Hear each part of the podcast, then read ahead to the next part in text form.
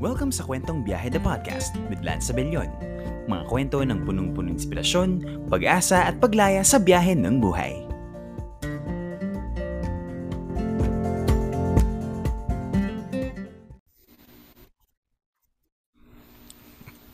Okay, welcome po sa isa na namang episode ng Kwentong Biada Podcast with me, Lance Sebellion. Maraming maraming salamat sa patuloy na pagtangkilik at pagsuporta. I-follow niyo po ang Kwentong Biyahe the Podcast sa Spotify at sa Facebook para ma-notify kayo sa mga susunod na episodes. Ayun, at syempre, nandito na tayo sa time of where Holy Week is just around the corner. Uh, nandito na tayo sa Semana Santa na kung saan we will reflect about God's love. We will reflect about His sacrifice for us. We will reflect about everything that we've been receiving from God. And yun yung, yun yung purpose nitong Lenten special na to. So, for this spe- special Lenten episode, okay, one of the Lenten episodes that we will be um, releasing for the Holy Week. So, again, maraming maraming salamat for tuning in sa Kwentong Beda Podcast. And syempre, meron akong mga kasamang guests. Yes, you've heard it right. Mga kasama dahil meron kaming espesyal na ipopromote sa nalalapit na Semana Santa and I'm sure na na-excite na kayo. I'm sure you've been you've been seeing the posters on social media, you've been seeing the videos on YouTube, you've been seeing the videos on Facebook. And yes, we've come to this point na eto na nga um, nalalapit na ang aming special na handog para sa inyo. Okay, so syempre hindi ko na patatagalan ano, para sa unang panauhin na kasama ko ngayon, please magpakilala ka.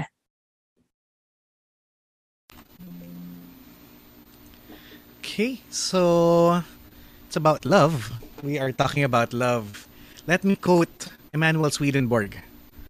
The essence of love is that what is ours should belong to someone else. Feeling the joy of someone else as joy within ourselves. That is loving. And in addition, from 1 Corinthians 13, love never gives up, never loses faith. It is always hopeful and endures through every circumstance. These three things will last forever faith, hope, and love. And the greatest of these is love. Good, uh, good day. I am Red Feria. Okay, welcome Kuya Red Feria. I am happy actually. Uh, by the way, si Kuya Red Feria ay, kung matatandaan ninyo, nag-guest na siya sa kwentong Bed the Podcast before. Siya po ay isa sa mga, by the way, meron tayong dalawang returning guests at dalawang bagong guests. No? I'm sure makikilala niyo sila mamaya. Okay, the next person, please introduce yourself. Ano ang pagtingin mo sa pag-ibig? Okay, so um, I think I'm well known for my poem about love. love is. Pero in addition to that, uh, I'm I could say na love is um just wanting the good for the other. Just like how Jesus died for our sins. He died for us, not because he wanted to he died for us and you he wants us to be with him in heaven. I think that's what love really is. Na you feel you just want to see someone develop and actually grow as a person. Uh hi i'm jasperia. Nice to see you again Okay, welcome again, Jazz Feria. Isa sa mga returning guests natin from season 1. So, long time ago na yon last year. Okay, so, okay. Next na panauhin, please ipakilala mo po ang iyong sarili at ano ang iyong pagtingin sa pag-ibig. Pagbati sa lahat. Ako po'y bago sa uh, Kwentong Biyahe, the podcast ni Kuya Lance Sabelion. At Ako'y kilala bilang isa sa mga pinakabatang miyembro na rin siguro ng kolektibong Laya Manila. At para sa akin siguro, kilala din ako bilang manunulat ng mga tula ng pag-ibig, tungkol sa pag-ibig at masasabi kong ang pag-ibig ay isang multo. Ang pag-ibig ay isang multo kung saan minsan nandiyan magpaparamdam, minsan mawawala. Subalit ang tanging hindi nawawala ay ang kanyang pag-ibig. Muli, ako, ako nga pala si Asterio o MJ na rin, MJ Dizon for short. At ayan, makakasama niyo ako ngayon sa special uh, episode ng Kwentong Biyahe. Ayun, welcome Asterio, welcome MJ Dizon, isa sa mga pinakabagong miyembro natin sa Layam Manila. Okay, so dumako na tayo sa susunod na panauhin. Please, ipakilala mo po ang iyong sarili at ano ba ang iyong pagtingin sa pag-ibig. Ako si Divino Rivera at uh, isa din akong manunulat ng mga awit. Songwriter here from Baguio City. Uh, nagsusulat ako ng mga awit tungkol sa buhay, pag-asa, uh, paglalakbay, at syempre pag-ibig nandun na yun. At uh, naniniwala ako na uh, ang pag-ibig ay katangian ng Diyos. At uh, he dem- had, he dem- had, sorry he demonstrated his uh, his love for us while we were yet sinners. Uh, quoting Romans 5 verse 8 so uh, ayun napakalalim napakalawak napakabigat napaka uh, napakataas at hindi maarok ang klasing pag-ibig na to And again, um, ito yung katangian ng Diyos, pag-ibig. Okay, so welcome po Kuya Vino Rivera, Divina Rivera, isa sa mga pinakabago nating members ng Laya Manila. And yes, uh, lahat po kami ay taga Laya Manila. Yes, you've heard it right. Okay, so ako naman, naniniwala ko na ang pag-ibig ay hindi isang pakiramdam, kundi isang desisyon. At ang pag-ibig ang kaisa-isang bagay na pwede mong maibahagi sa kahit na sino. Regardless ng kahit anumang estado ng buhay niya, regardless ng kahit anumang kalagayan niya sa buhay. Ako si Lance Bellion. At ito po ang kwentong Biyahe the Podcast. So episode 44 tayo today. Yeah. Alright, so muli maraming maraming salamat sa inyong lahat for the, for accepting the invitation. Eh, I'm sure na hindi po basta-basta ang dahilan kung bakit kami nandito lahat dahil meron kaming ipopromote, no? Maya-maya konti, no? So, ayun. Pero bago muna, syempre, um, kumustahan na muna tayo, no? Uh, let's warm up the, let's warm up this conversation with some kumustahan. Ano ba ang pinagkakaabalahan nyo sa ngayon bukod sa concert na pinaghahandaan natin ngayon? Okay, so sino gusto mauna? Kuya Red, what same alphabetical or alphabetical order. Same order kanina no. So what are you up to as of now? As of this moment? Okay, uh well for those of you who don't know, I actually uh, manage and run my own guitar school, online guitar school. I have some students and I am preparing for, uh, di ba, pa, parang plug na rin. Uh, uh, I am preparing actually for an event uh, that I plan to do around May to have a group class for beginner uh, for beginner guitar players, those who are interested. Uh, it is still in the works. It is still in the making. I've already finished the curriculum and and and such, and so marketing na lang and branding. So watch out for that.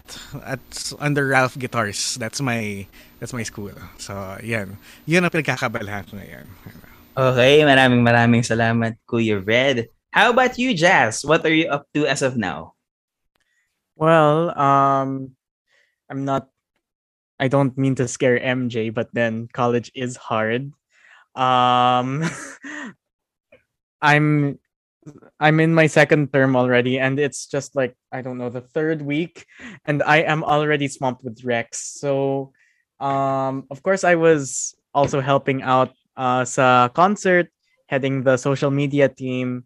I wasn't able to do um my uh responsibilities over the past week, maybe because of the oh the workload, but uh I'm very excited for what's to come.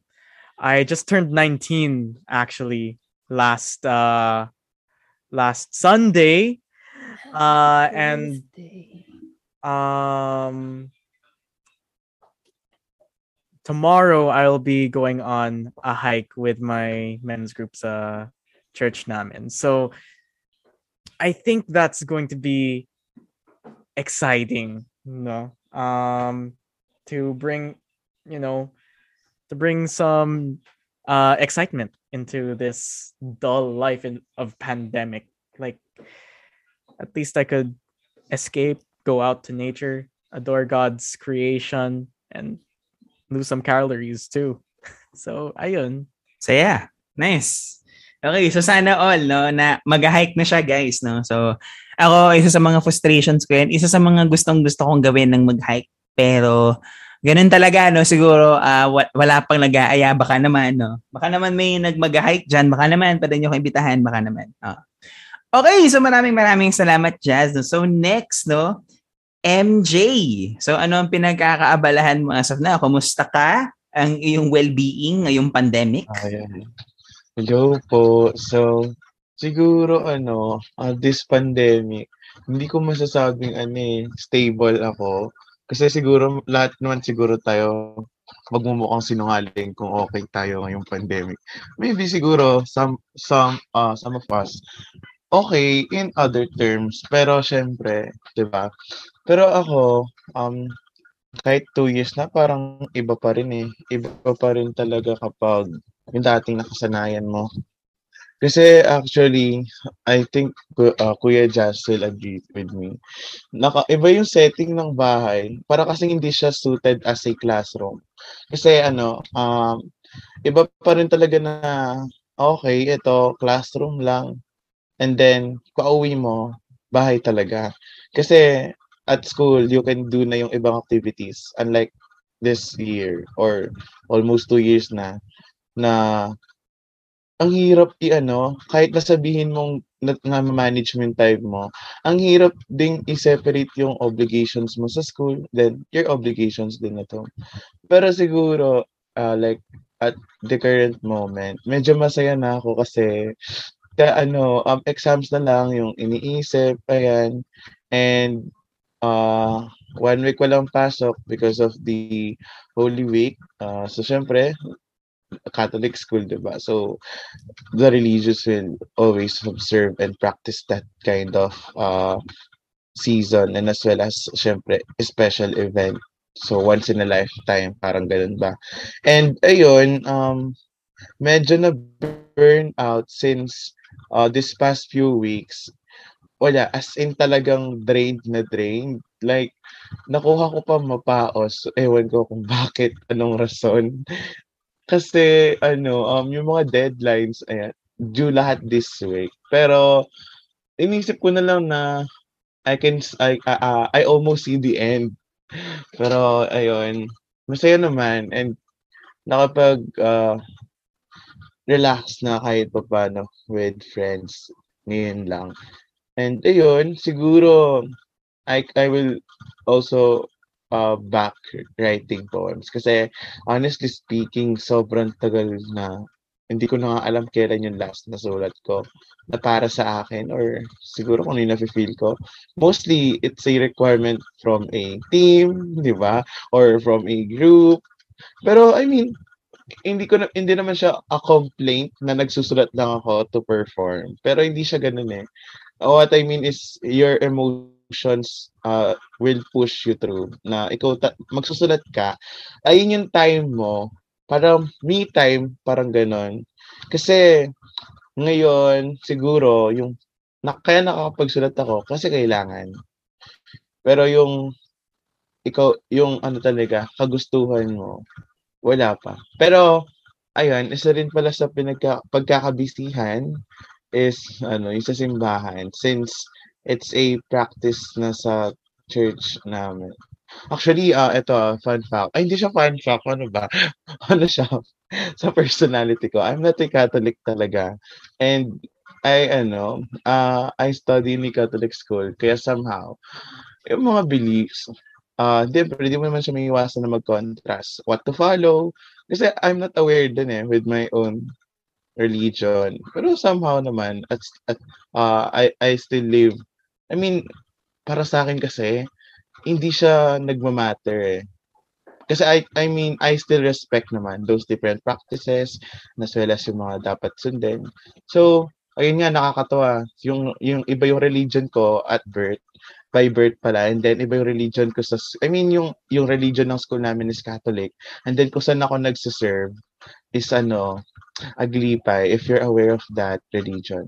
Ayun, so, do, um, doon, doon kasi ako niyan, like, I, I will give my time to the church kasi ah parang practice na yung ah, ano siya eh, parang ang tawag is pagoda pero we, we're giving free food ganun. So the youth uh, are the one na parang nakatas.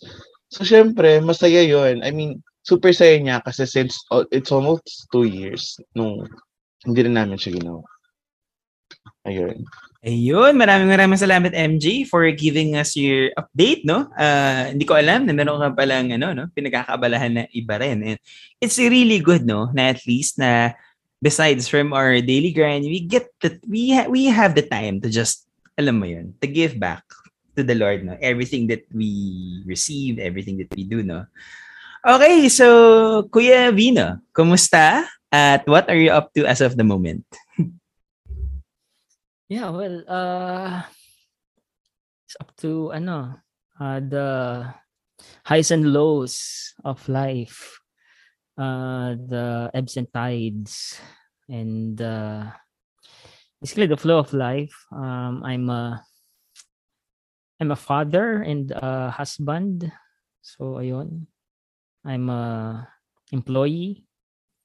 So ayun, toiling, working, uh, medyo undermanned sa sa work. So ano, uh, daily grind nga.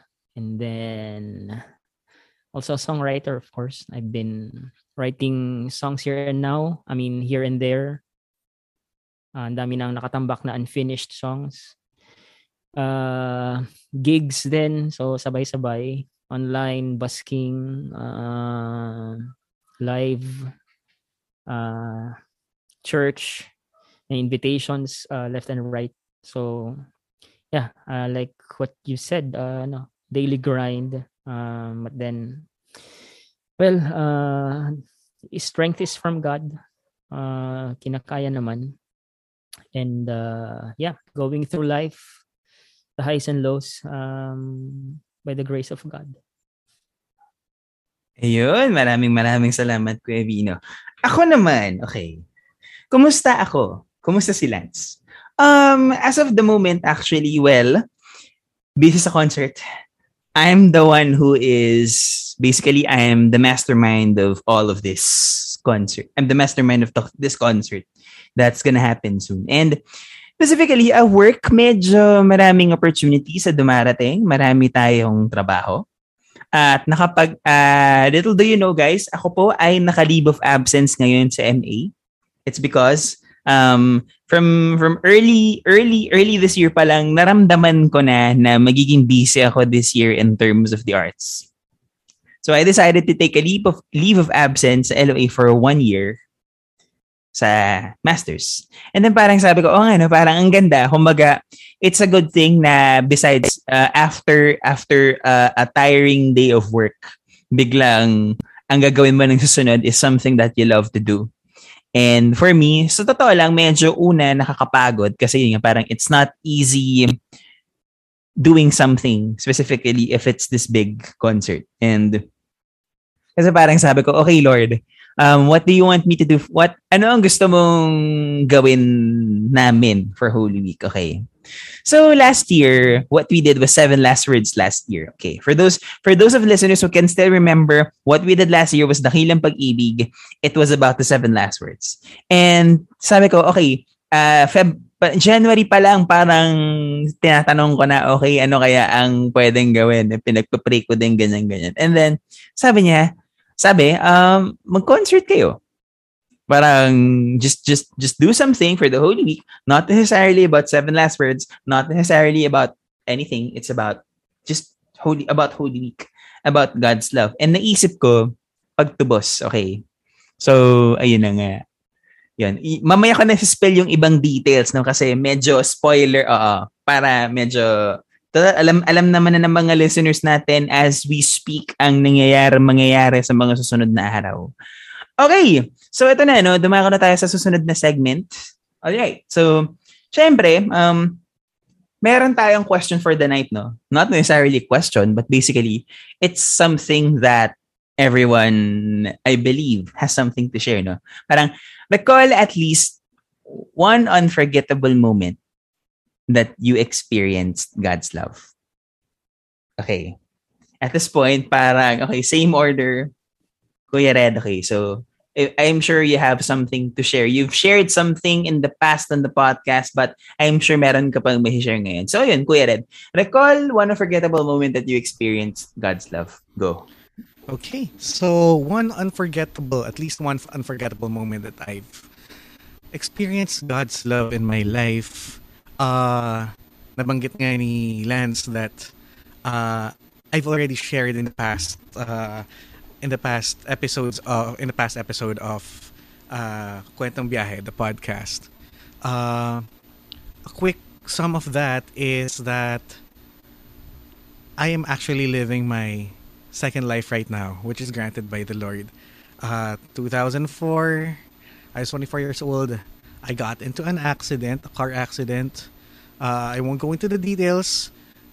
Search for that episode. Uh, and uh, I had to undergo craniotomy. Uh, and but the Lord did not allow me to to end there, to stop there. He wanted me to, to keep on going. Uh, and he granted me a second chance in life, and he did not take away the music from me. Uh, the skills of my guitar, my knowledge, and everything. So, fast forward. Uh, again, kung gusto niyo malaman kung ano yung kwento nun, search for that episode. And then, uh, March 20, 2020. Okay. Uh, that was, for all of you who knows, that was the lockdown day of practically the whole world. Uh, uh, here in the Philippines. Ang nangyari noon, I just came home uh, the day before. I was, I, I went to New Zealand to study uh, to study uh, postgraduate studies in New Zealand.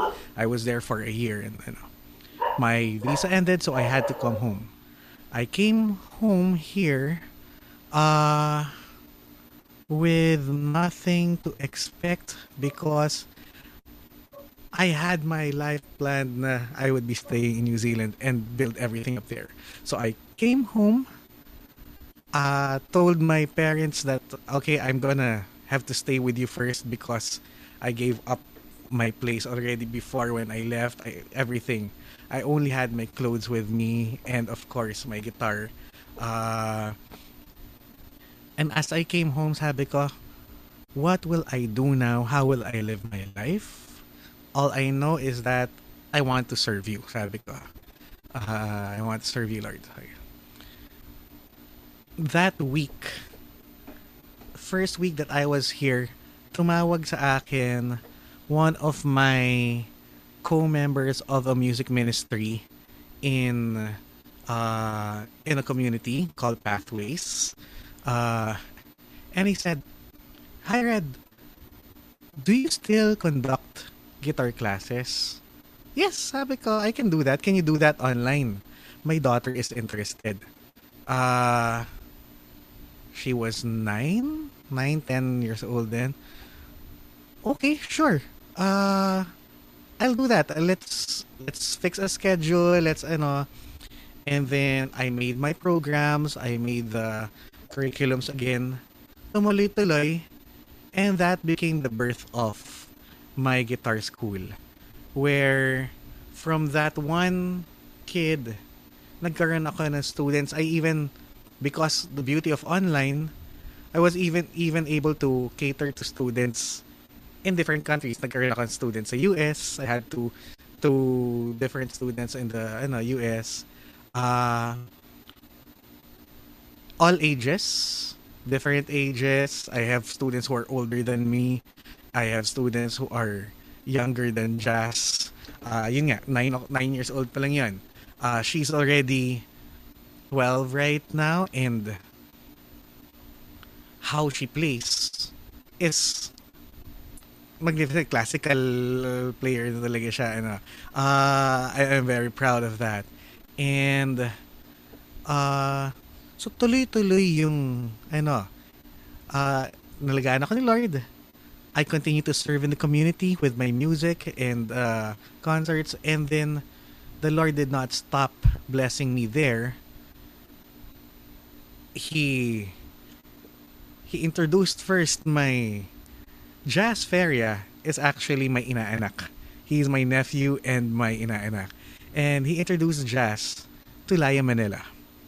Where in as time went on, Jazz came to me na rin, Ninong, you want to guest. So ginest ako sa sa Laya Manila and I guess they liked my they liked my songs uh because they welcomed me and I am here already part of it. Uh saan ako binubuhos saan ginagamit ni Lord yung ano ko, talents ko to be able to serve and to give of myself. Uh, I'm not just a performer with Laya Manila. I'm also one of the graphic artists na rin and whatever I can do.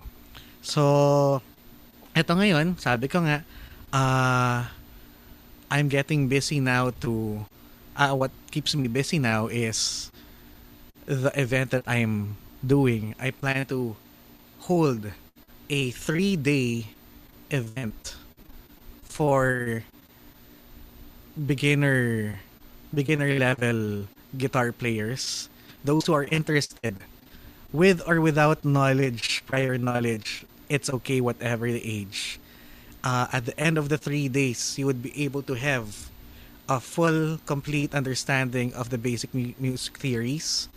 You will have to, you will get a complete grasp and uh, knowledge of the fundamentals of guitar, and then you will be able to play one complete song as well at the end of just the three days. These are three days of two hours each only, and nasa sa inyo na if you want to continue your journey on with music as well. Uh, so, so yun, abangan niyo yun. And whatever I can do with my music, whatever I can do, the Lord took away some stuff that I could not remember that accident that happened 24, 2004, when I was 24 years old. I had some limitations because of the craniotomy I actually have epilepsy and there are some uh, limitations to my condition. But the music, the songs, feeling his love in my heart and for, with my family and and the people surrounding me. Even here in the Laya Manila family, you can feel evidently how the Lord is working in your life.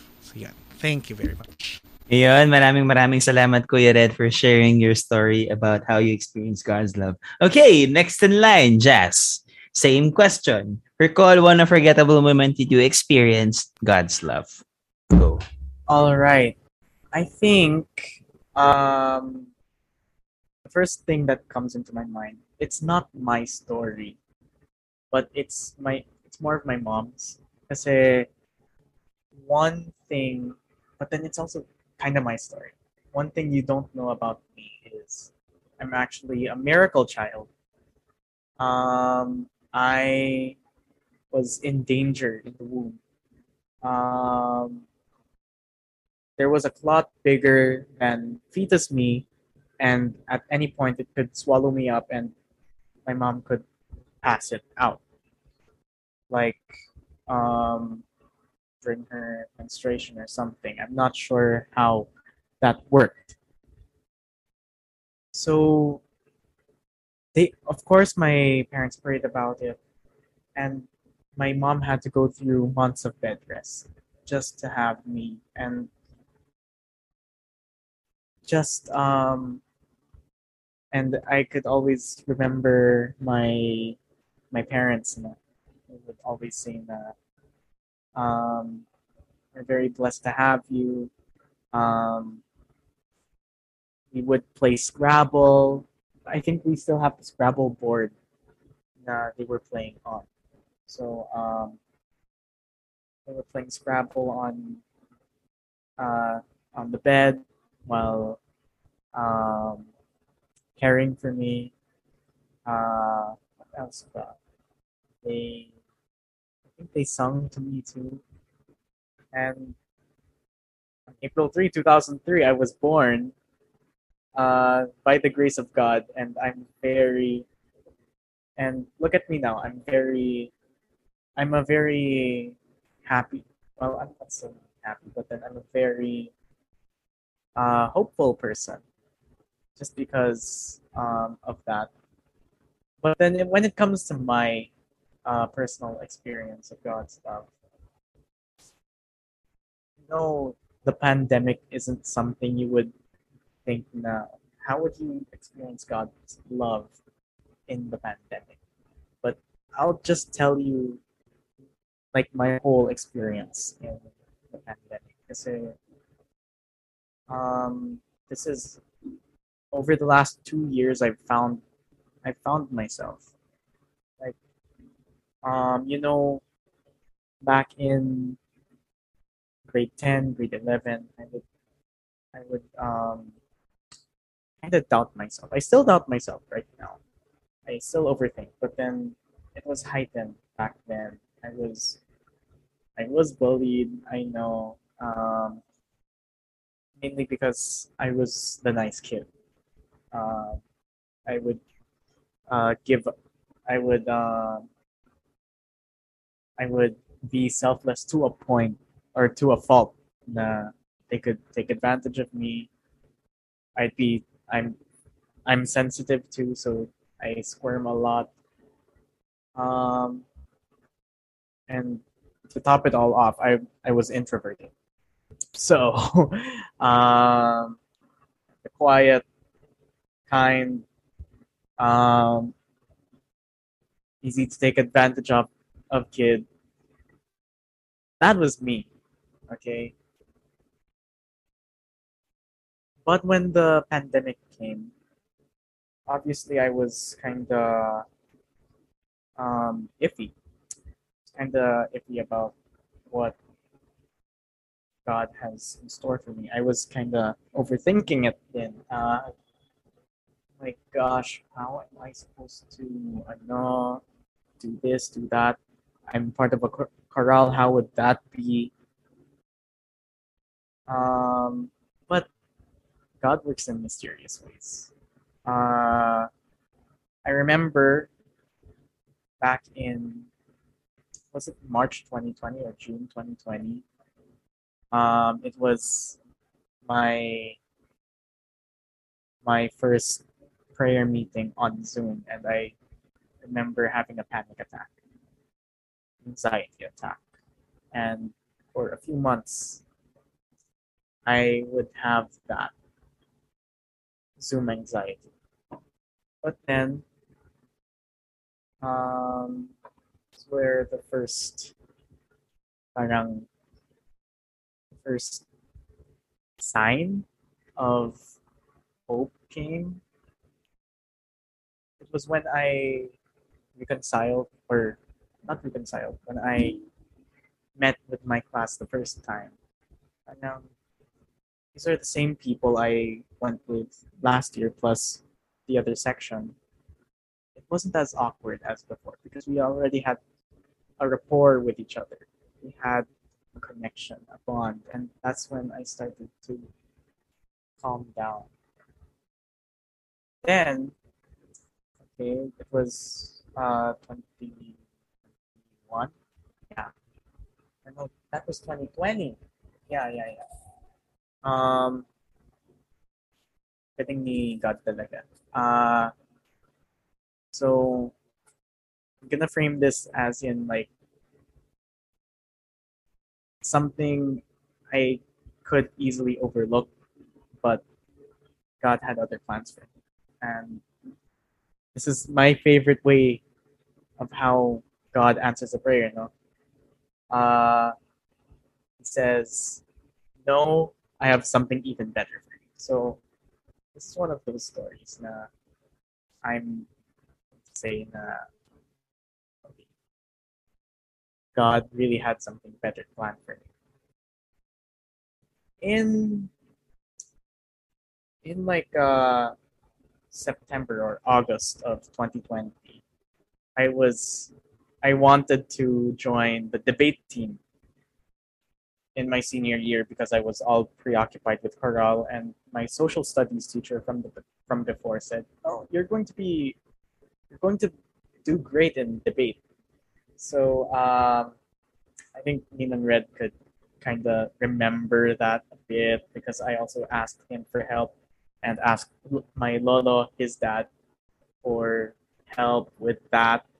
And yeah, it was it was good naman. I was doing I was doing my best with my partner and she and I were very um we worked together as a team very well.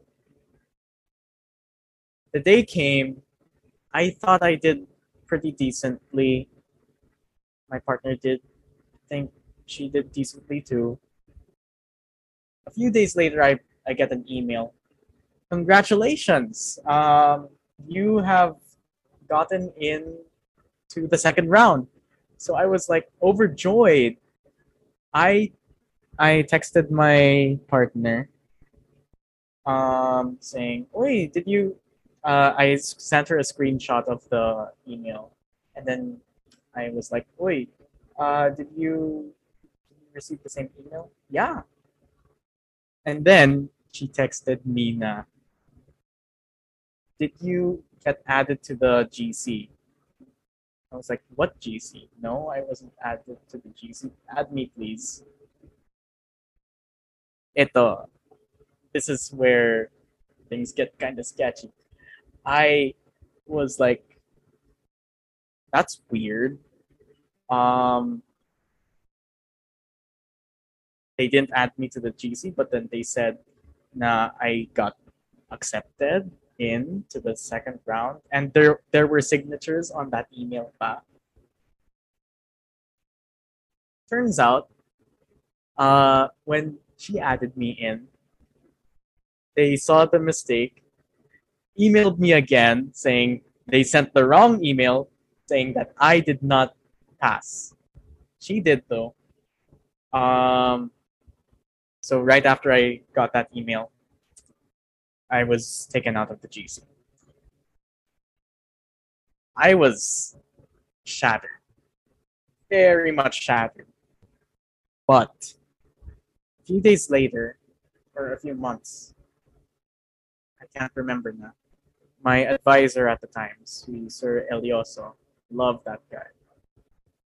He sent the class na, uh, guys, the school is looking for, uh, for delegates for CMLI. And I think Kuya Lance would be familiar with this part of the story. So, um, um, CMLI, uh, just to get uh, some context, CMLI stands for Children's Museums and Libraries Incorporated. So I was thinking, I was looking through the events. I saw their spoken word. Okay, spoken word is my thing. And parang without hesitation, I was like, Sir, uh, sign me up for spoken word. And then, ano, I did not, ano, expect much. I was just looking for the experience, no? Because, you know, I just write casually. I, in fact, I haven't written, wrote anything this year, which I will soon. I will soon. Um, however, parang I didn't want to prove anything. I just wanted to uh just wanted to do something my senior year.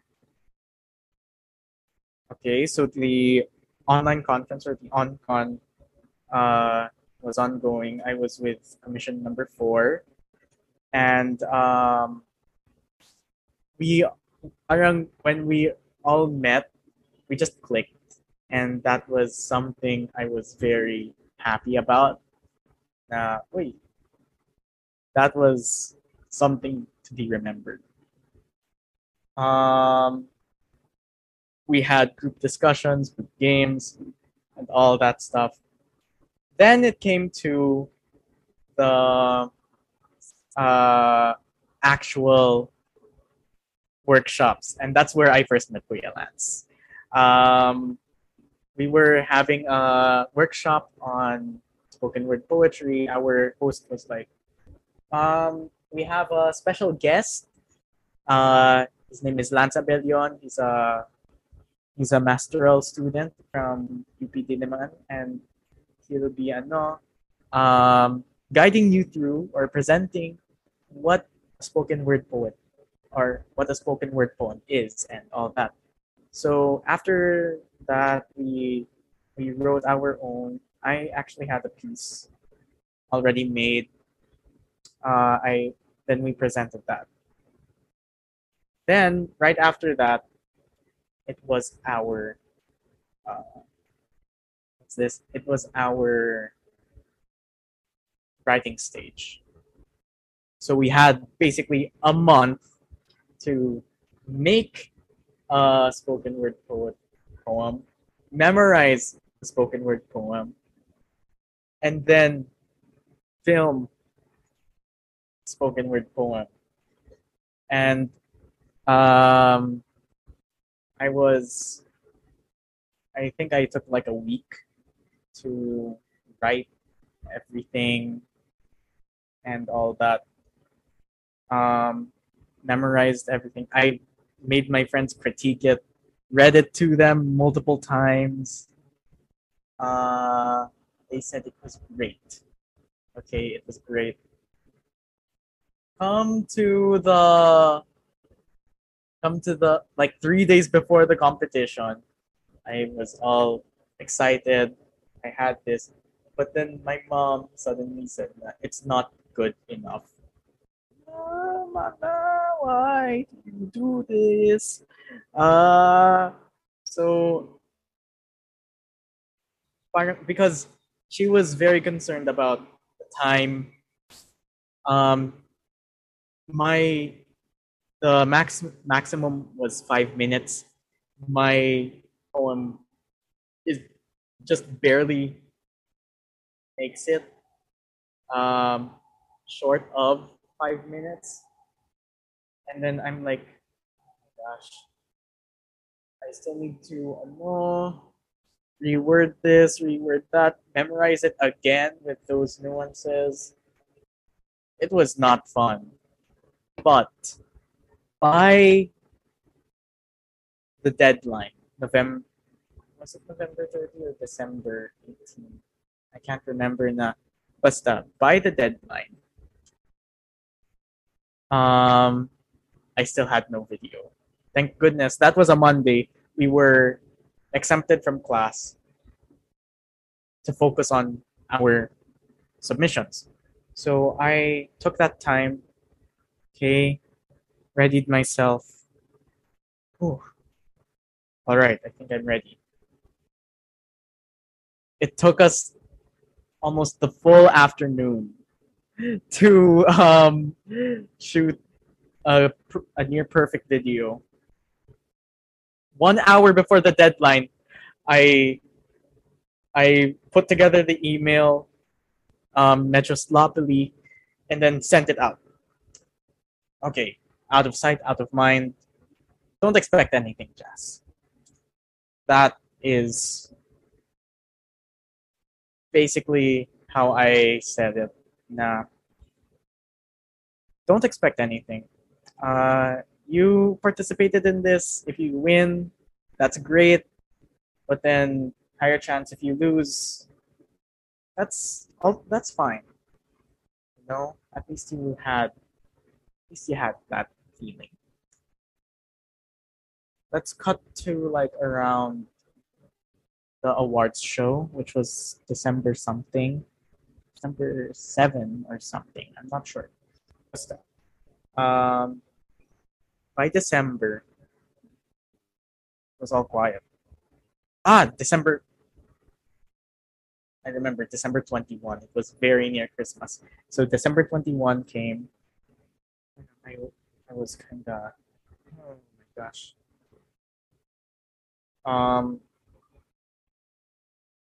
parang everyone was like, oh my gosh, uh, results na?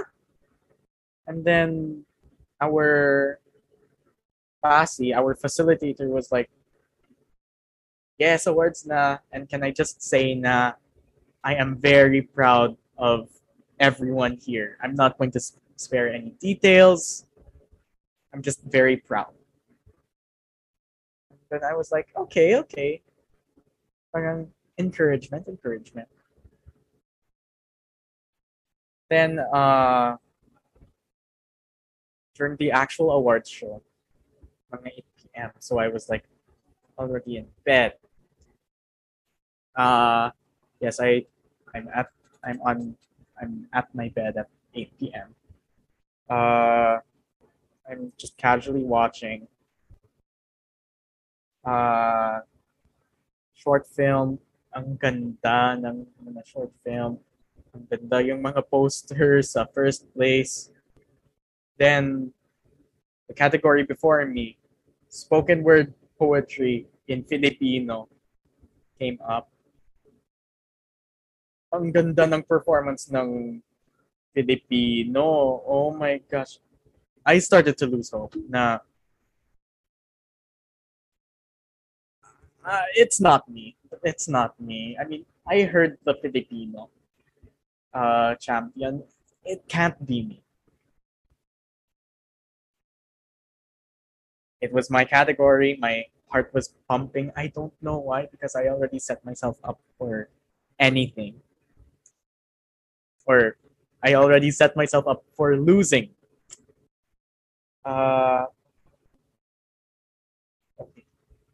So, third place is not me. Second place, also not me. And then I, I went down to my family and said ah, hindi, hindi ako yun, hindi ako yun, hindi ako yun. Then suddenly, uh, the announcer like, first place, Jeremiah Anthony Salvador Ferry. Oh, ah! at that point, um, I was speechless. I was speechless. I did not know how to feel. I just dropped down to the ground, like in shock. I did not cry. I did not scream. I was in disbelief. But after all that um, toil, that trauma from debate, all that uh, criticisms from my mom, from my peers, it all just paid off. And that was basically the catalyst of my career here in Laya because right after my win sa um win sa what's this? Win sa CMLI unang hakbang was my first uh major Laya event. And right after that uh the events just kept rolling in no?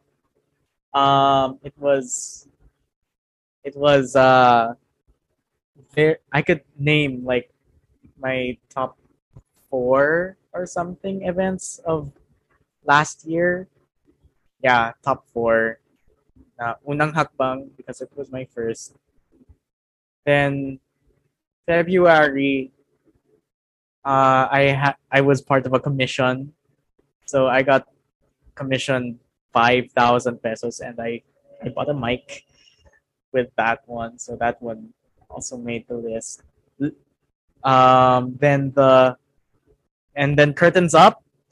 I I did a skit with Kuya Lance, uh, David and Goliath, and then my number one, number one talaga has to be lessons learned because uh, that was my first time being tech. But then, out of nowhere, Kuya Lance just dropped. His internet crashed. And uh, I was like, oh no, how will I do this? How will this go about? And then I was like, you know what? Screw it.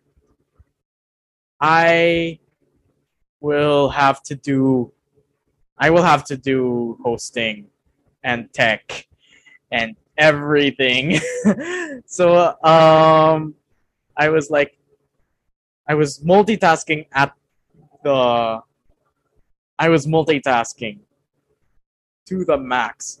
Like I was trying to be very uh I was trying to be bubbly as a host while uh while um someone was performing. I was frank frantically uh texting the GC using my iPad. Okay guys, you're next. You're next. I think MJ, that was your first show. Diba? Lessons Hindi learned? sure. Pero, ay, oo, parang as official, as official, Yeah, as an official, diba? official member. Yeah. Uh, And so, you're, ang galing mo that time, grabe. thank you, MJ. Yeah, I have parang MJ is like one of the people I remember sa show na yun. And I was like, okay. After that show, I felt very, very accomplished. So aside from that, aside from being with Laya, I think God has really shown his love in me through my friends and family. Kasi family will be always there. Um, they're with you to guide you, to help you through all of these things. But then when family gets, well, uh, I could say this for everyone, when family gets a little too overbearing on you, like their expectations are a lot, and and you can't you can't really um, comprehend all the responsibilities you're put into.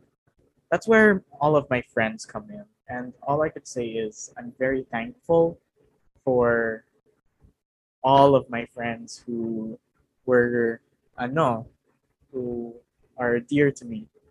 Uh, if you look at my Facebook right now, if we're Facebook friends, uh, you could actually see na I spent my birthday weekend with them and just filled my heart, you know, knowing that people people care for me, people um, could relate to me, and of course my parents love me. But then, um, I'd say relatability wise, these people get me. These people are on the same page because of their age and they accept me for who I am as a person. And I'm very, very thankful for God giving me all of these friends. And I'm not I'm not joking. They were God sent. They helped me through a lot of things. When, you know, I could just be alone, they're always there to help me. I could just text them and they're there. And I'm very, very thankful for for everyone who's in my life right now. Laya Manila, my family, my friends, and of course, God. I think that's it for me. Thank you. Ayun. So, ano, ah yung for the, okay, okay, ulit ha. Parang, okay, for the record, okay. Little do you know guys, parang Jazz has been doing a great job, okay? I'm saying this, I'm saying this for the listeners. I'm saying this for everybody who's listening. Anyone who will listen to this. Guys, Jess is doing a great job. As far as I know.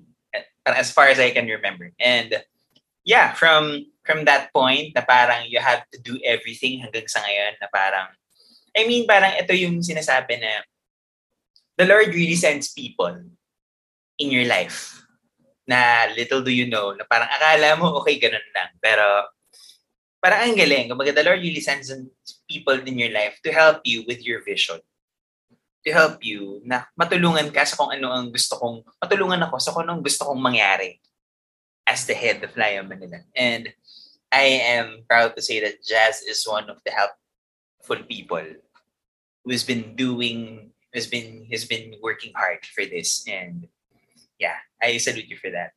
Okay so next up no? Okay so same question MJ no? Um okay same question. Recall a forgettable moment that you experienced unconditional love okay go MJ Oh, ayun. So, siguro ano, ewan ko kung ano eh, kung, pero pinapaniwalaan ko siya nangyari. Kasi it was only my mom who tell the sto- who told the story to me as well as yung mga auntie ko, ganyan. Kasi syempre, I mean, I'm aware na naranasan ko yon but hindi ko na maalala yung real cause kung bakit ako nakasurvive. I mean, yung, okay, so get pala yung story now. So, when I was young, I mean, bata pa rin naman ako nung, ba, nung, nung childhood ko pa. So, uh, if I, if, if I'm not mistaken, six years old, that was the time that, alam niyo yung white ng mata natin, yung ugat ng white ng mata ko, sumabog. So, uh, it, it, uh, it came uh, in a time na nalaman namin siya na ganun kasi parang one uh, one time gabi yon uh, nakahiga ni eh. Parang madilim na, ganun, patay yung ilaw. But I keep telling my mother or yung father ko na, Ma, pakipatay naman yung ilaw, ang liwanag. Like, ma, ba't di niyo patayin yung ilaw? Ba't tutulog na ako? Parang ganun. Pero sinasabi nila, hindi naman daw nakabukas. Hindi naman daw, as in madilim talaga. Walang ilaw. So, they were confused. Bakit ako na, na ano, bakit ako nasisila ako ganyan? Eh, wala kang ilaw eh. So, at the same night na rin yun, syempre hindi sila nakampante. Baka may, baka, baka I can't see na, di ba, the next day or what. So, syempre worried sila as my parents. So, syempre ako that time worried, pero di ko naman alam yung mismong situation. So at that time, alam ko, naghahanap sila ng kakilala nilang doctors na may ano, specialist sa mata, mga ENT, ganyan. And then, ayun, uh, the whole night, palipat-lipat kami ng hospital. Merong malapit dito sa amin. Basta, para siyang nag-trip to Jerusalem kami sa mga hospital. Tapos naghahanap ng doctors. Siyempre, di ba, pag galing kami ng ano, isang hospital, inom ng gamot, agad. So, I believe, this was, this was already my second love. Kasi, ano eh, parang ang, ang, ang muntikan ko ng ikatenggok, ano yata, overdosage ng gamot dahil dun sa parang palipat-lipat nga po na ano hospital that night. And very alarming siya kasi yung experience ko that time is very hard and naalala ko pa rin siya until ngayon. It came to the point na pag sumasama ako sa, kay mama sa work niya, dun sa tindahan ng lola ko. Uh, kasi kaya nangyari pala siya, na-trigger yung asthma ko for ano, shrimp. Eh, ewan, tas biglang naging allergic ako that time for a year. Ganun. Tas biglang nawala yung allergy ko when I turned 7 years old. Tapos ayun nga, yung experience is sobrang hirap niya. Alam niyo yung, ang sabi sa akin daw, and naaalala ko siya, ang sabi sa akin nun, kapag uubo ako, parang gaganon-ganon pa ako. Talagang hahabulin ko yung ubo ko. Like, kung kung hangga't hindi siya natatapos, kumbaga parang may inaabot ako na hindi naman dapat. So, yung nanay ko, kakatalikod niya lang that time, uubo ako, habulin ko na naman yung ubo ko. Hindi siya makagalaw na maayos. So, lahat ginawa nila, ganyan, every morning, sa dito sa Pampanga, meron kasing parang sikat na parang uh, barangay or town kung saan mga fish pond laganap sila. So there was fresh air. So parang ilakad uh, parang ilakad niyo siya every morning before mag before the sunrise ganun. Ilakad niyo siya ganyan. And then the moment when he he will turn seven years old, sabi ng mga matatanda, pumasok kayo sa pinakaunang simbahan na makikita niyo. And then boom, nangyari. Kasi after ko mag seven years old, maniwala kayo sa hindi, nawala talaga nawala yung allergy ko sa hipon. Pero syempre, hindi naman ako kaagad pinaka-end since, syempre, for ano din, di ba? Parang assurance, ganyan. So parang naramdaman ko na, what if, di ba, hindi siya nangyari. Like, isa pa siya sa burden ko up to now, yung asthma. Knowing my physical uh, structure, then hindi naman din ako ganun ka-fit. So, mahirap kapag ano, may asthma ka tapos hindi ka physically fit, ang hirap sa body mo. Lalo na yung heart, medyo hindi siya ganun kaani, ka-free. Like, kasi kapag, alam naman natin, di ba, pag medyo hindi ka fit, nababalot ng muscle or parang laman yung puso mo. So, it's hard for you to breathe, lalo na kapag gina-asthma. So, thankful ako and uh, parang, wala, naniwala na lang din kami sa, sa miracle na ibibigay ni Lord. Kasi kung kung panghihinaan siguro ng loob yung parents ko, maybe makaka-apekto din sa kanila yon na they, they, they won't know what to do. Pero siguro hindi na lang sila na, nagpa-apekto. Kasi during that time, ako lang yung nag-iisa nilang anak. So, ang tagal, bago ako masundan, it's seven years yung agwat ko sa, sa second uh, ano, sibling. So, very ano siya, uh, yun yung pinaka ano sa akin, pinaka ano siguro, thankful ako. And naramdaman ko na, ay, siguro dahil kay Lord, dahil sa ano, kagustuhan pa ni God, ganun. And syempre, knowing naman na, kasi may, um, may backstory din, like, ako, aminin ko, hindi naman ako relig hindi ako religious, but I I can say na spiritual ako somehow kasi I, I still believe or kumbaga may kinatatakutan pa rin naman ako. Hindi naman ako yung talagang walang sinasanto, mga ganun. Walang pinapaniwala, wala, walang, uh, kumbaga walang pake sa kayang gawin ng ng Panginoon. So, I still believe pa naman. Di pa naman ako maabot sa point na 80s na ako na walang na walang pakialam sa mga ganon. So, kasi may backstory na ano. So, yung family namin, dun sa chapel talaga, yung, yung orig- religion namin. No? So, they stopped na attending masses, gano'n. Pero alam ko naman na even though they don't go to church regularly, alam ko na they still have that special place na kasi 'di ba, like prayer, it's not always vocal eh. Kasi hindi ko din naman masasabi like I'm sure na they have their own time with God. Na syempre yung mga parents nat natin, like yung mga parents ko, alam ko, alam ko naman na syempre di nila paparinig eh. They will uh parang prove to us sa mga anak nila na they were strong. Though sometimes they can lean to me naman, like, I can be their friend. Pero syempre, uh, iba pa rin eh kapag parang alam nila kasi na hindi sila dapat nagpapa-affect sa situation. So I know na they have their own mental time, mental prayer, parang ganun. So they they don't usually hindi mo maririnig sa kanila yung mga may dadasal sila, hindi si hindi ganun eh. But I know na they still do believe in God. Kasi sa akin, ano, wala namang problem kung hindi sila ganun. Like, hindi ko naman sila mapipilit. And even I, siguro sila, like, nakokonsensya na lang din sila siguro na if, syempre, di naman din sila perfecto. Nagkakamali parate. And alam nila na uh, nonsense. Eh, hindi naman sa nonsense. Siguro, hindi lang magko-correspond yung pag, uh, parang pagiging active nila sa church if they can't live that uh, parang um, eagerness, parang kumbaga ano talaga, maging malapit kay Lord through being ano regular sa mga church.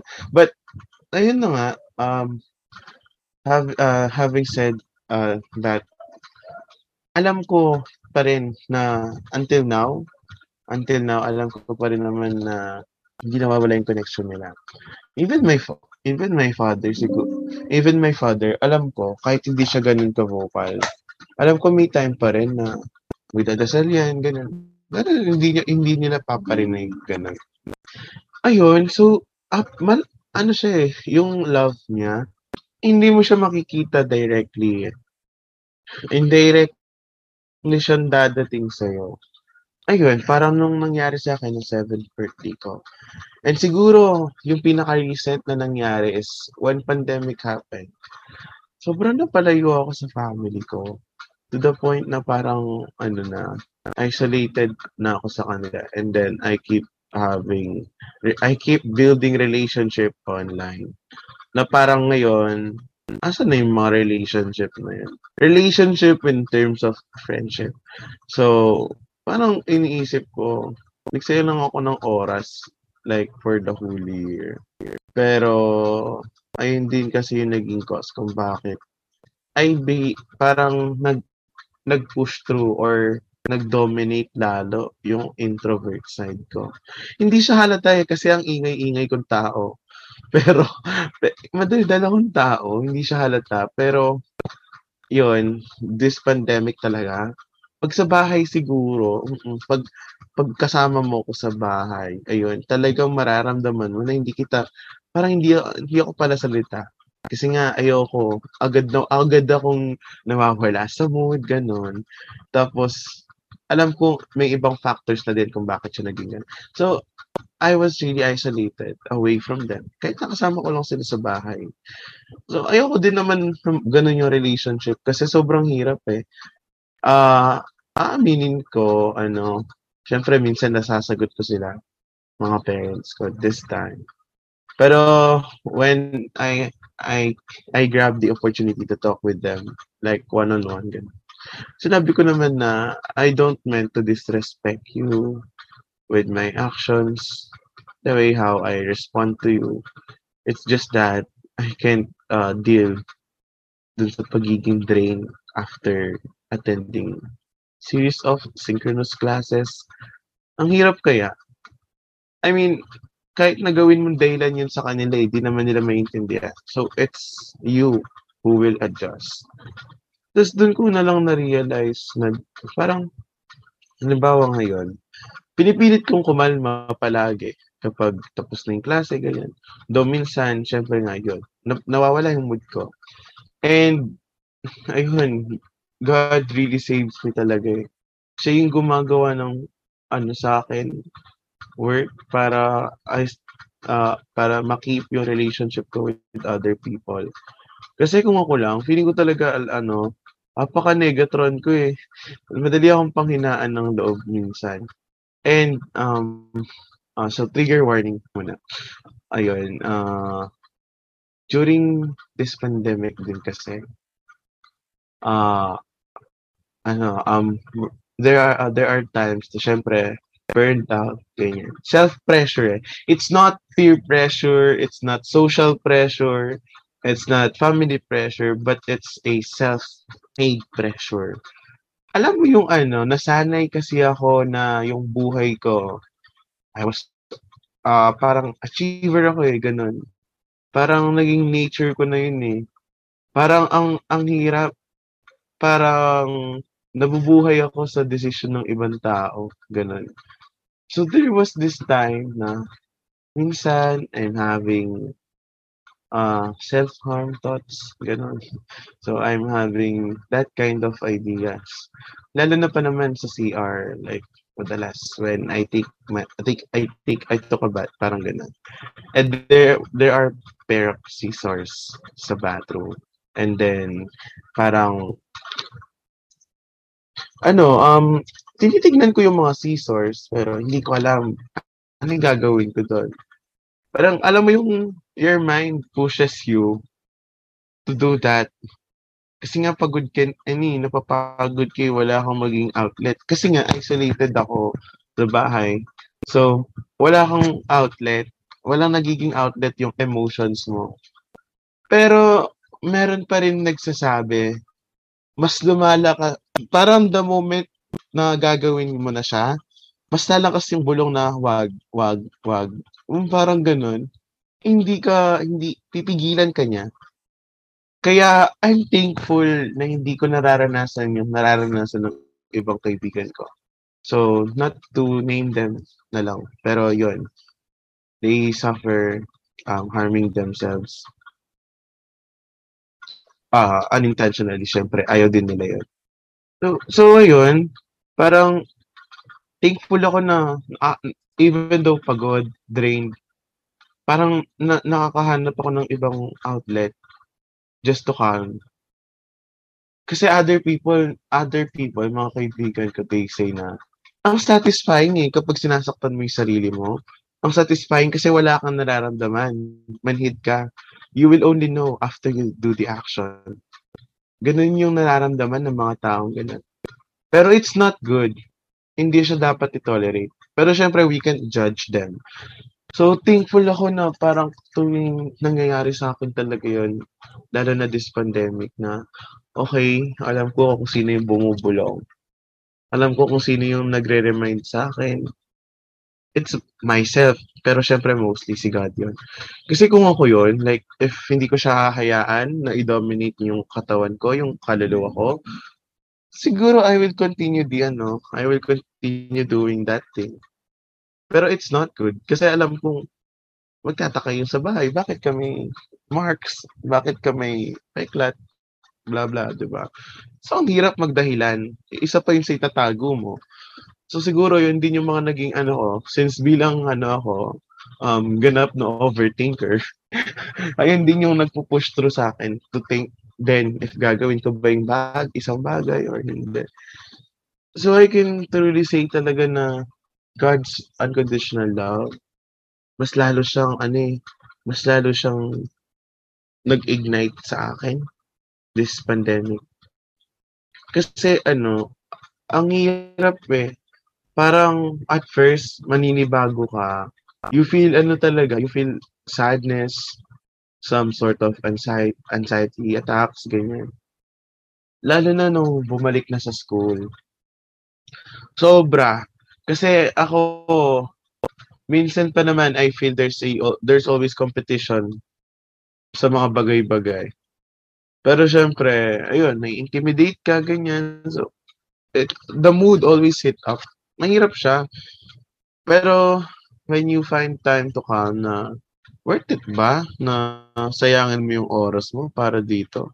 Na worth it ba na sayangin yung oras mo para lang mag uh, para gawin yung bagay. Hindi, kasi alam ko ang dami ko pang dapat gawin. And siguro ano, ayun nga, it, it's always God who reminds me to to to abstain from those different kind of doings. And ayun, uh, happy to say naman, uh, I'm fine, but it's not totally 100%. But at least I can say naman na it's still controllable pa. Hindi pa siya nag-lead to the point na ano, kailangan ko na ng help. I mean, ah, siguro most every time we need help naman from other people ganyan. It's not bad to ask help eh. Pero if you know na kaya mo kontrolin, it's good, it's better. Kasi al- alam mo na hindi mo na aabalahin pa yung ibang tao pero one thing din ay hindi yung naging hindr nagiging hindrance at the same time for other people na, ah, baka pag-aabalahin ko 'to, sayang lang ako sa oras niya, baka busy siya, ganyan. Baka makaabala ako, gano'n. So, ay nagko-cause sa kanila to think other other matters na hindi naman dapat talaga i-take seriously. So, t- thankful ako na minsan ano din eh, nakakatulong din yung pag-iyak. Oo, naging iyakin talaga ako this pandemic. Iyakin ako nung bata ako, pero na- natigil na siya nung, nung high school, mga grade year 2019. Pero bumalik ulit nung nag-pandemic kasi sobrang hirap. Kapag kikimkimin mo yung emotions mo, mas lalo ka mahihirapan. You have uh, difficulty in breathing. Kapag uh, ako, na-experience ko na siya. So, ayun, um, kaya pag gusto kong mag, pag gusto ng, gusto kong lumuha, wala, hindi ko siya pipigilan. Kasi sino ba naman ako para pigilan sila? They, they deserve to flow. Kasi there's a reason kung bakit, ano eh, bakit mo, bakit mo nararanasan yung ganun. And ano siya, um, siguro, maganda siya for me. And also, if for other people, if feel, if they feel the same way, na there's still always a silent voice, a, a silent person na bubulong sa'yo palagi na don't do that na there's always something better for you. There's still other ways for you to survive. Na don't settle for the less and worst possible solution for your problem. And siguro lastly na naramdaman ko yung ano parang hindi siya ganun kaseryoso pero parang it's between me believing in myself and yung guidance ni uh, uh, ni Lord that time. Uh, it when I was in grade 5 kasi, I tend to join sa mga since sa public ako no, so different schools sa public ganyan. So naglalaban-laban sila for mga contests. Eh ako, they they used to join me in a science uh, quiz bee ganyan. Kasi hindi ako umuubra sa math noon. Ako yung kulelat nung time na yon. Pero I excelled nga sa science that time. So my yung teacher coach ko, yung mentor ko, yung advice, yung parang ano nga, mentor. Niloko niya ako after nung quiz bee. Sabi niya, Huy, anong ginawa mo? Bakit mali lahat ng sagot mo? Sabi niya ganyan. Siyempre ako, kabado ako. Eh, nag-review naman ako. Day by day kami nagre-review pag walang pasok. Talagang tutok eh. Talagang lesson by lesson. Hanggat hindi ko natatanda. I mean, hanggat di ako nagiging familiar or nagiging used or, or uh, parang inclined dun sa lesson, hindi niya ako titigilan. And she was to be one of the greatest mentor na din siguro sa elementary para sa akin. So, syempre, kabado ako. Not until nung niyakap niya ako, tapos bigla siyang bumulong, ano, like, salud, ano daw, congrats daw, ang galing-galing mo. Kasi that was the time na sinabi niya, ako daw yung nag, ano, I'm, I was uh, in the first place. So, syempre, gulat ako kasi Gulat ako kasi um, it started na I compete for Science Quiz B nung grade 3 ako and I I only placed the fifth place, the pinaka pinaka least sa mga places. And then the next year sa grade 4, pang fourth ako, kung pang ilan yung year ko. So I was thinking, kapag grade 5 ba ako, pang third place ako. Iniisip ko yun eh. Ayun na yung as- assumption ko. Pero talagang umiyak ako sa stage sabi ko sa inyo, yakin talaga ako eh. Umiyak ako sa stage. Nung in-announce nila na, oh, first place ka, Siyempre, it was an honor for me and to the school as well. Lalo na you will compete uh, bringing yung district nyo to the division. Iba siya eh. Parang siyempre kapag exam, di ba? Hindi lang naman ikaw yung nagsasagot. Meron pa rin humahawak sa kamay mo sa pagsasagot ng tama. So it's always uh, his guidance. Uh, what answers yung uh, tama, ganun. And ayun, magan ano siya, siguro yung masyado akong ano, no overwhelm until now sa mga miracle siguro, tsaka yung mga blessings, ganyan, and opportunities na dumadating sa akin. Kasi alam ko na ano, ah, minsan tinatanggihan ko yung mga opportunities eh. Kasi parang I can't take the responsibilities, parang gano'n. So, hindi ko sila mafu-fulfill. So, iniiwasan ko. Pero, ayun, talagang si God, binibigyan niya ako ng chance as as far as I can pa na gawin yung kaya kong gawin. And thankful ako for that kasi kahit na hindi nga ako ganun na hindi ako parang inclined sa mga religious things like talagang devotee ganon ng ng isang kahit hindi ako ganun ka sin, ah, parang invested sa religious sa ano ko um may sa connection ko or pagiging active ko I can say pa rin na I still work or I still appreciate pa rin yung unconditional love ni God. And maganda siya. Like siguro ano for a child like me lalo na parang nag-iibay pa pa eh. Ang hirap kasing mag-control ng emotions. Like minsan talagang alam mo yun magiging immature at immature ka at the same kasi ako minsan nagbibigay ako ng advice sa ibang tao yung mga poems ko they they were like an advice to other people. But still di ba hindi ko naman siya na-apply. So I can say na mature ako. Siguro it's more of aware sa mga bagay-bagay lang. Kasi I still do immature decisions pa rin naman. So ayun. Ayun ayun yung mga bagay na involve. Actually buong buhay naman natin involve si God eh. Hindi naman siya nawawala. Andyan lang yan, di ba? So, ayun. Ayun, maraming maraming salamat MJ no for your sharings. No? Okay. So Kuya Vino, um recall an unforgettable moment. Same question that you experienced God's love. Go ahead. All right. Hello, everyone. Uh, Divino Rivera here. Um, speaking of God's love, kasi um, when asked about that question, it always uh, brings me back to my redemption story. Uh, my, would say, my salvation story. Where in, ano, um, na next, I mean, na-experience ko yung love ni God. I mean, I think to the core, um, that's the greatest thing um, that's the greatest thing about um, being loved by God. Yung, yun nga, how knowing how I, I I got redeemed. Um, for me kasi um, ano ako eh uh, I grew up in a in a Christian family.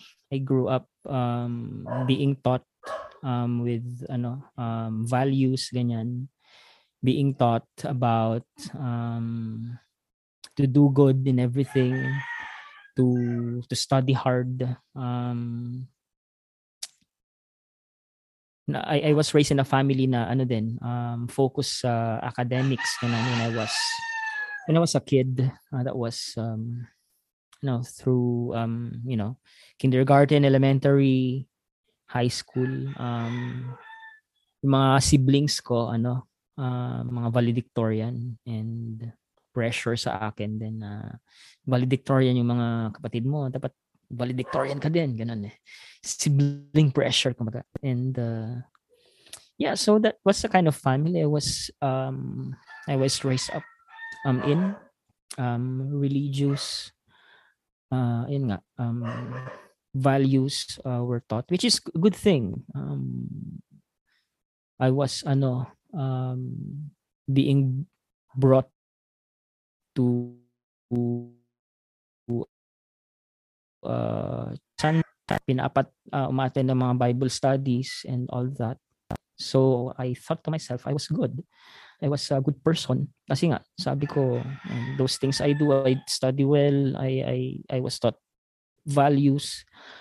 Um, I I I I I think I thought to myself I was um I was a good person. Um, I, I do things well. I do things good.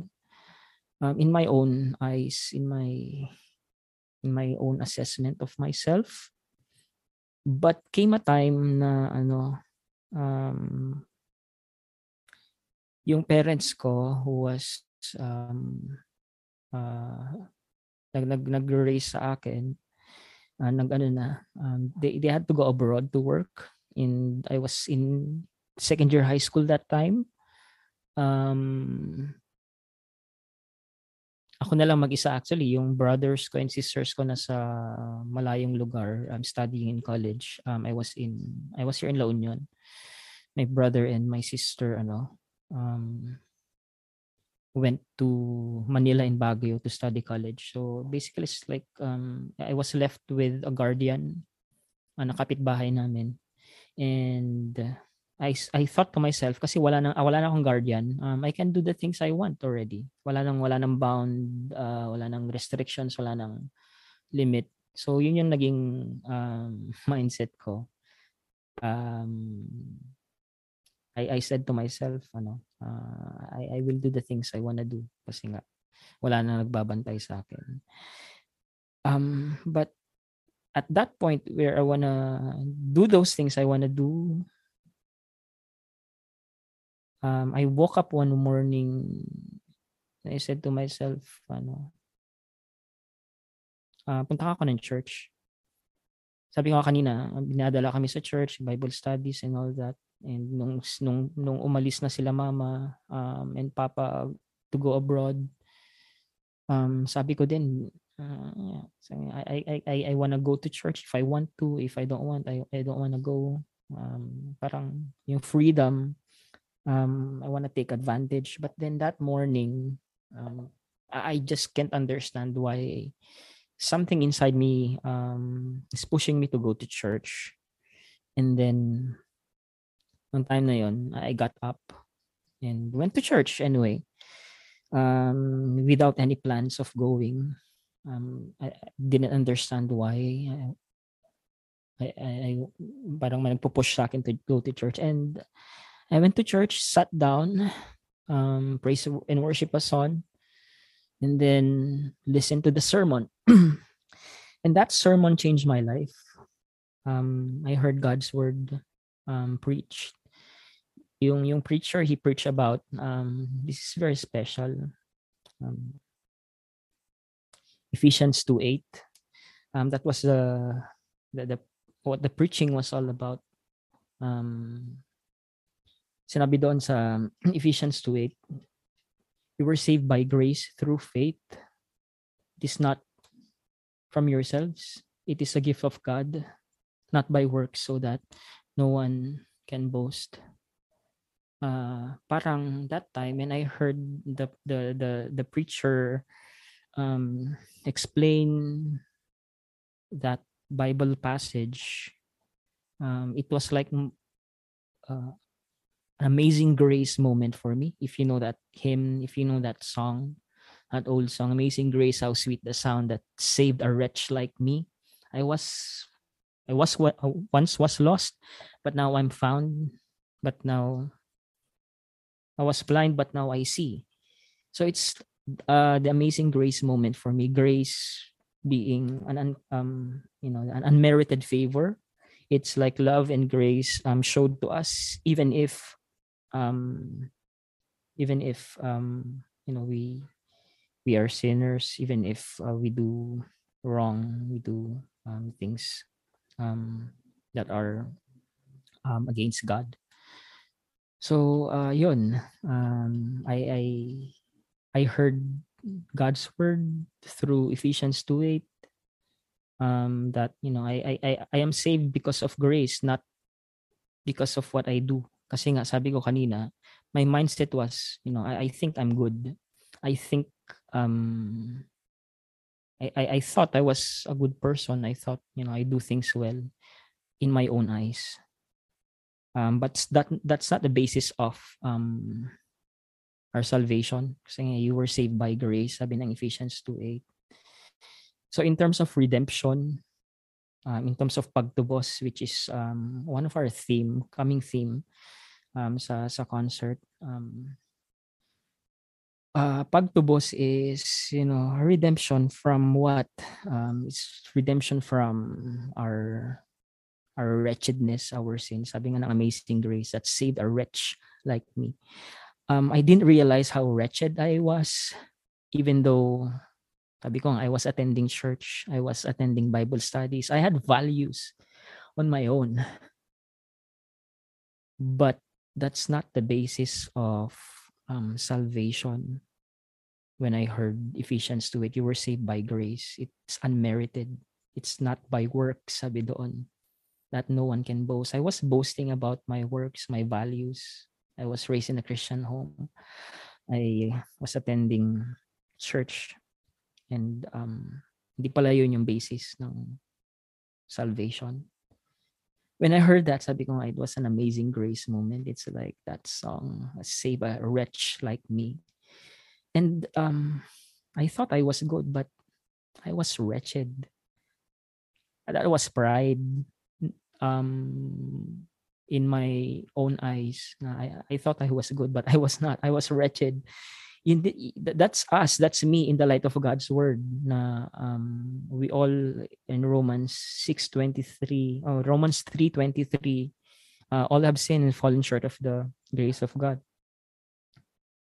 And um, we we we we are sinners and we we are wretched in Romans 7 sabi ni Apostle Paul wretched man I am um who can deliver me from this body of death. And the things I do I don't want to do and the things I don't want to do I do sabi ni Apostle Paul. And that's wretchedness. That's um, because of sin. And um, I didn't realize how sinful I was. Um, I, I said to myself may values ako but um, may mga ginagawa akong kasalanan. I thought maliit yung mga kasalanan na ginagawa ko. And I thought it was still good kasi malit lang naman na kasalanan. But then sin is sin in the eyes of God. It is sin and the wages of sin is death. And that's where um, redemption comes. That's where the love of God comes, where in in our wretchedness, in our um, sinfulness, God still showed um, demonstrated his love for us. I quoted it earlier, Romans 5 8. Um, while we were yet sinners, God demonstrated his love for us in this. Um, and Christ died for us while we were while we were yet sinners. Uh, yung mga realizations ko I experienced and realized God's love while I was yet a sinner. Even though sinasabi ko nga uh, maliit yung mga kasalanan na ginagawa ko, but you know it's still sin still makes me wretched. It still made me in need of redemption in need of pagtubos. And uh, that pagtubos can only be done um, by by Jesus his death on the cross. So that's that became the basis of my salvation upon knowing that um knowing that you know the things I do the things I um I I do great is never enough to redeem my my sins. It's only the work of Christ. It's only the work of Christ in the cross that had um, that had redeemed me, that can redeem me from my sins. So knowing this truth, this truth, um, this truth has set me free. Sabi din ng Bible, know the truth and the truth shall set you free. The truth that I'm wretched, the truth that I am sinful, even if you know I do things well. Still sinful, um, and there's nothing good in me. And the only thing good in me would be how how Christ has redeemed His work on the cross. That's the only thing good in me. That's the only thing right in me. Yun yung naging basis ng aking redemption, naging basis ng aking salvation. The work of Christ at the cross. And it's an amazing grace. Kasi nga, grace again is an unmerited favor. It's given to us, to me, while we were yet sinners, while we were doing um, things on our own. Um, Christ died for us. It's unconditional. It's unmerited. We don't deserve it. And uh, how amazing that love is. Um, and that work of Christ, ano na, um, what Christ has done at the cross um, has redeemed me and made me right with God. That's the only basis, not the things I did, like what I said. And um, that. Uh, so that's the love of God. He made me right. And yung mga gawa ko ngayon, I still fail sometimes. I still fail from time to time, but um, knowing that you know God's forgiveness is there, God um, God's love would pick us up. Yes. Um, Ayan. it's enough for us to, you know, to, to be secure that you know we we can be saved by by the work of Christ. So yeah, um, now the things I do, the things that I do good is not again, um, it's hindi na hindi na ako yun. Um, it's Yeah. it's it's God's work in me, and it's again for for God yung mga gawa ko na. And like before, nasabi ko nga, I thought I do things good because I am good, but the fact is I'm wretched. I'm, you know, I'm in need of God's grace, God's salvation, and redemption. So the things I do now is um, the things I do good is a result now of God's work in my life, not not not my own. And um, ayun na, naging ba- basis na ng good works ko. It's because of what Christ has done. And uh, that's my story of redemption, guys. So God Ayun. bless everyone. Ayun. So ako naman, um, wow, okay. Recall one unforgettable moment. Ako naman, parang, okay, um, before, parang, there was this one point in my life. I think it was around April or May last year. It was before my birthday, I think. So parang, there was this point in my life na I felt jaded. I felt I was not doing good. I felt that parang parang doon ako parang minsan talaga you you you you you come to your senses you question na parang okay parang I know na syempre uh, to na ang goal natin makapag-inspire ako well my goal I know my goals very well pero one thing po one thing led to another na parang okay may isa-isa pa ba itong ginagawa ko? And syempre parang nung time na yon um, I see some friends na were thriving. Na tapos ako parang ito lang. Parang parang parang umabot ako sa punto na I kept I was comparing myself to other people. Pero siguro nga parang and syempre andun yung iyak-iyak na parang ba't sila? Ganun. Tapos ako ganyan. Pero little do you know na dun papasok yung ano eh yung love ni Lord na no parang hindi hindi sayang yung efforts mo kasi parang as long as you do this, you do what you do what you do to inspire others to spread this love, you will never go wrong. And eh, sa totoo lang, hindi uh, parang I'm sharing my story as the part of this family called Laya Manila. Hindi madali ang mag-lead ng isang collective. Hindi siya madali, guys. For those of you who are listening, it's not easy. You thought parang, well, you can see me, parang akala nyo, madali lang, ganun, ganun lang. Pero, pero at the back of back of everything that I've been doing is parang thousand nights of sleepless nights of doubting myself of okay may okay may patutunguhan pa ba to well di- parang may isa-isay pa ba pero it goes to show na parang may mga tao na magre-remind talaga sa'yo na parang you're doing parang ituloy mo lang yung ginagawa mo we're very blessed with what you've been doing sa Laya Manila and ako parang that's enough assurance na okay. Okay, Lord. Parang, despite na parang, darating talaga tayo na doubt. We, we question our worth eh. Kino-question natin yung sarili natin in terms of worth and everything. Na parang, okay, parang di naman ako magaling, ganyan, ganyan, ganun, ganun. Pero, naisip ko na hindi sa galing yun. Wala siya sa galing, wala siya sa skill, wala siya sa kung mga, ano yung mga skills mo, whatever basically it's about your state of heart eh. Kung ano yung nasa puso mo, what's in your heart. Yun yun eh. Parang you share your heart to people. You share God's love to people. That's what matters. Yun lang. That's that's all that matters. Na tayo, na we are in a situation of where, well, well, well, see, things are seem easing up, pero we're still in the stage na, okay, it's still a pandemic, and some of the people still experience depression, anxiety attacks, yada yada, call it mental health disorders. But ito dito na po parang in every pag may pag may pag may tao akong naririnig na experience that, doon ako nabibigyan ng opportunity, ng motivation na, oy, parang meron akong isang tao na merong opportunity na binibigay sa Lord na posible na makatulong ako sa taong yun. Posible na makatulong ako sa dinaramdam ng taong yun. And ako parang, well, syempre, yun nga, nagda-doubt tayo. I doubt. I question my worth. Parang, okay, Lord. Pero, kahit, minsan kahit anong pagtatanong mo sa Diyos, ibabalik at ibabalik ka niya sa kung ano yung purpose mo talaga sa buhay mo. Kung ano yung purpose na binigay niya sa'yo. Which is primarily to use your God-given talents, not just to inspire, but basically to glorify His name.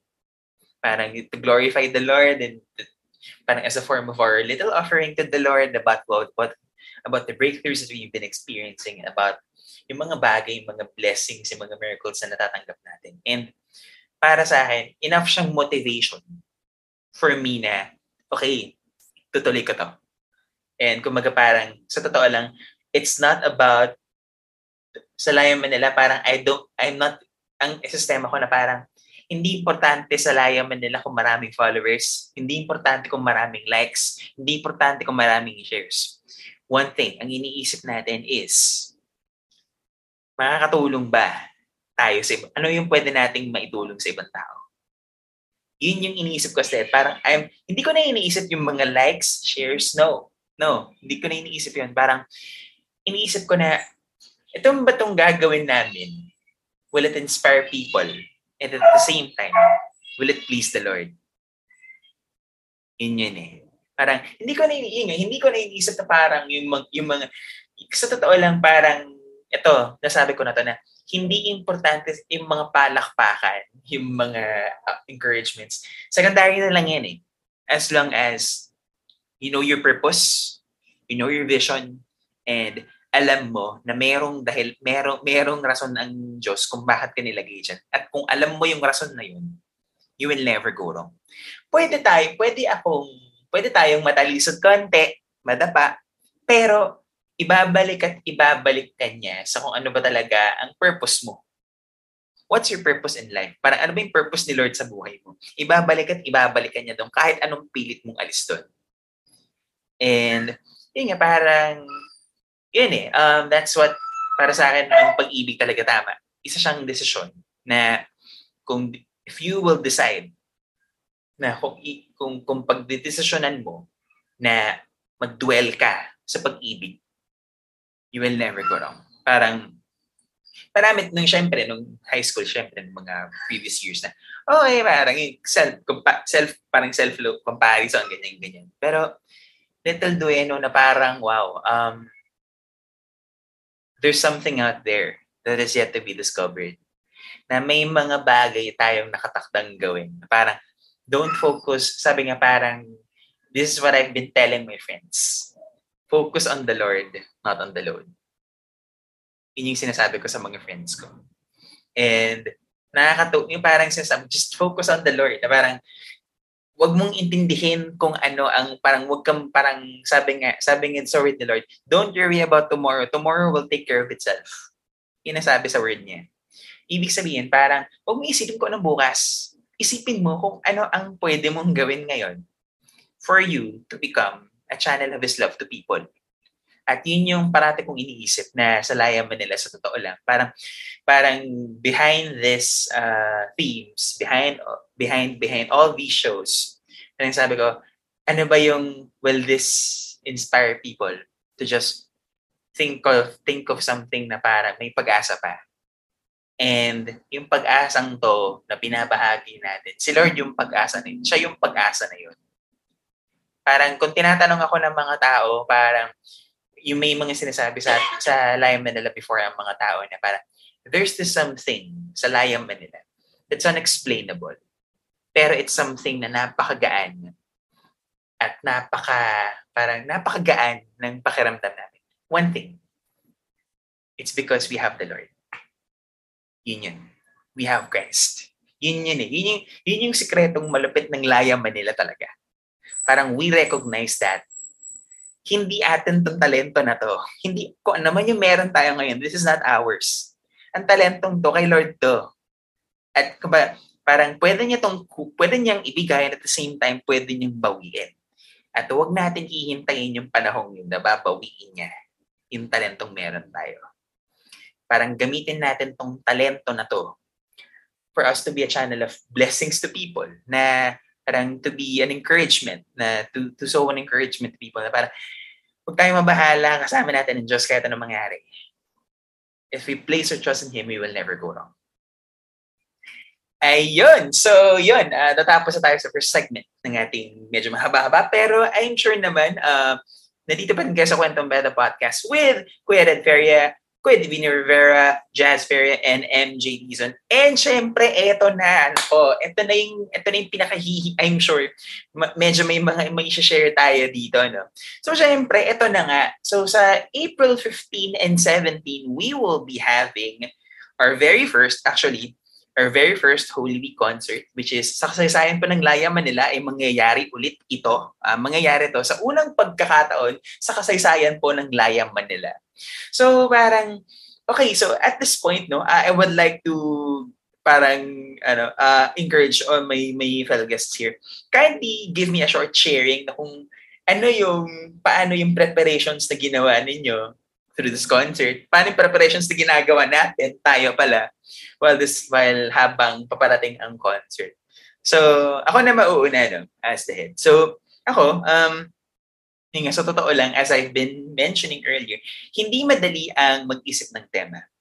Pero it goes to show na si Lord, marami siyang inspirasyon na binibigay at pinabato sa atin.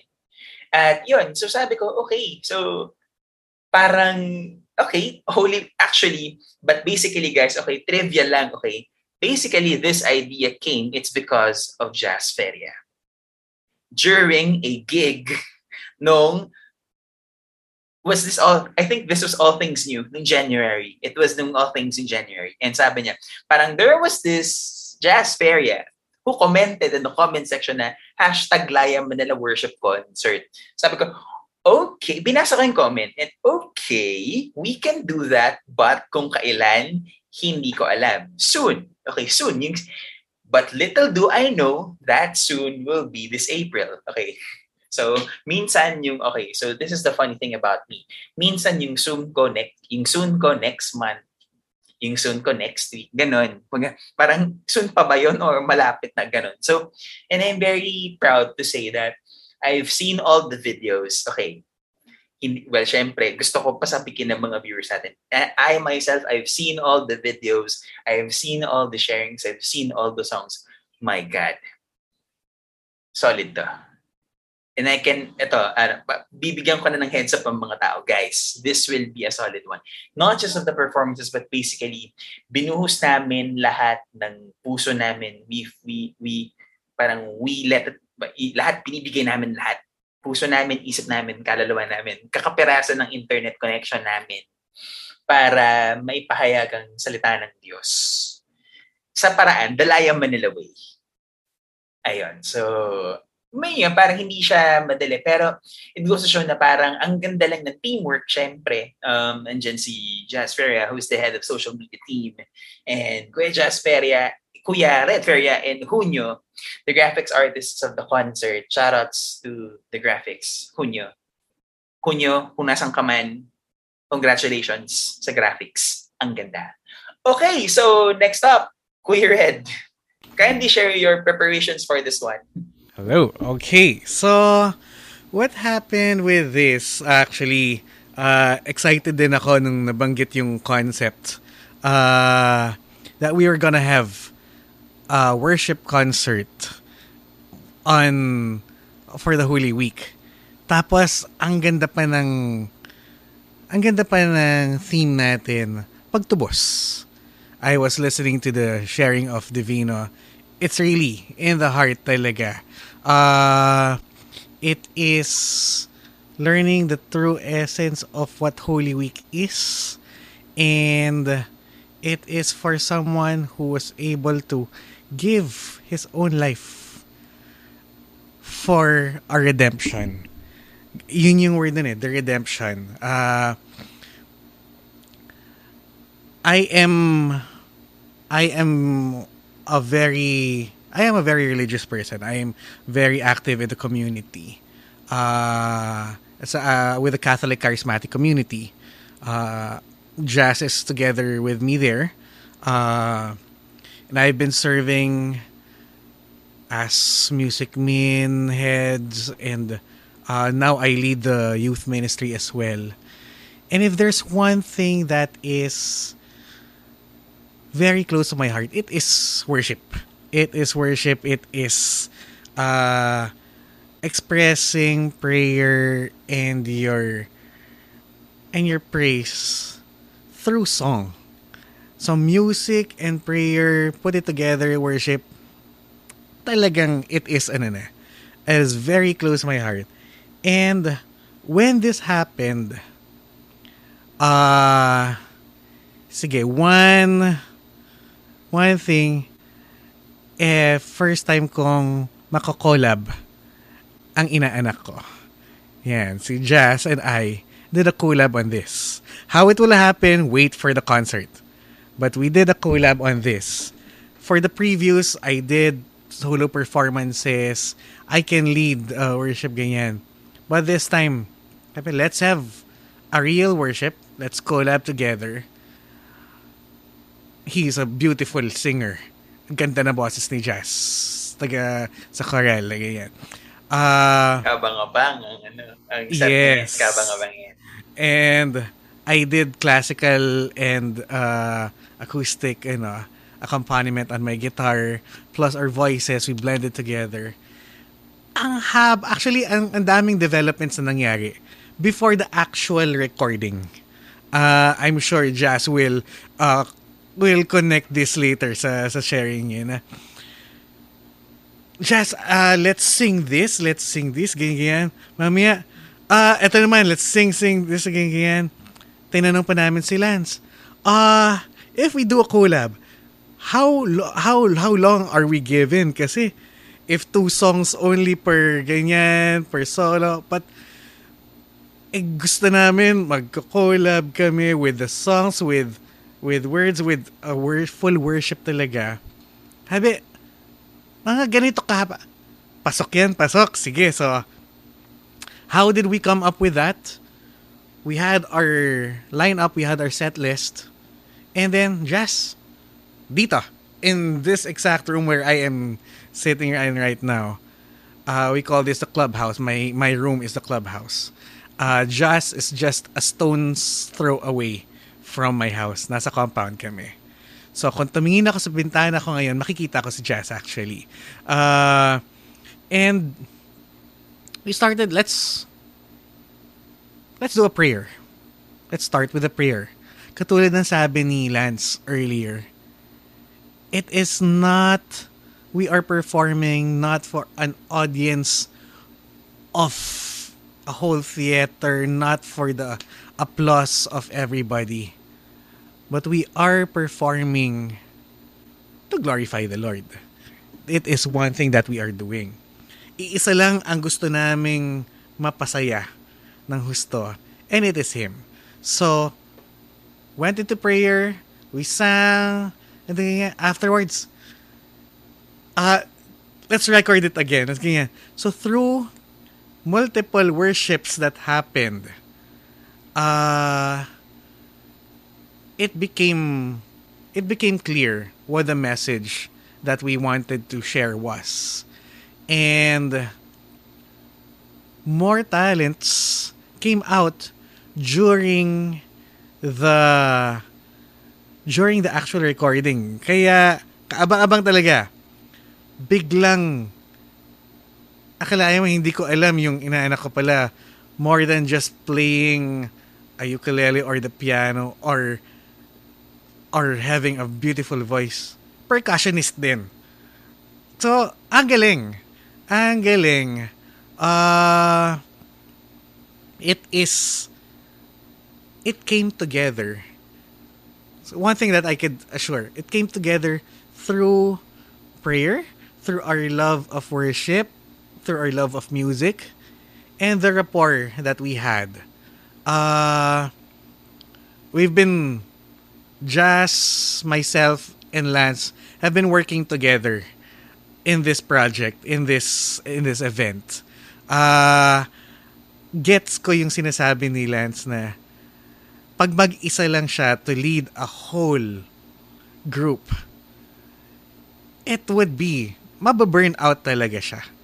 Kasi kami palang pinaghati-hati namin, me and Hunyo, Hunyo, props for the applause to ano, standing ovation to all the graphics that you did. Ang galing. Uh, Jazz led the SOCMED team, the whole marketing, everything, just salute ako sa'yo.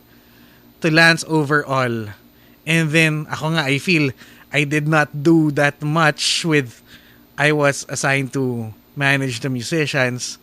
All I did was to set up the the schedules, the meetings, just to remind them.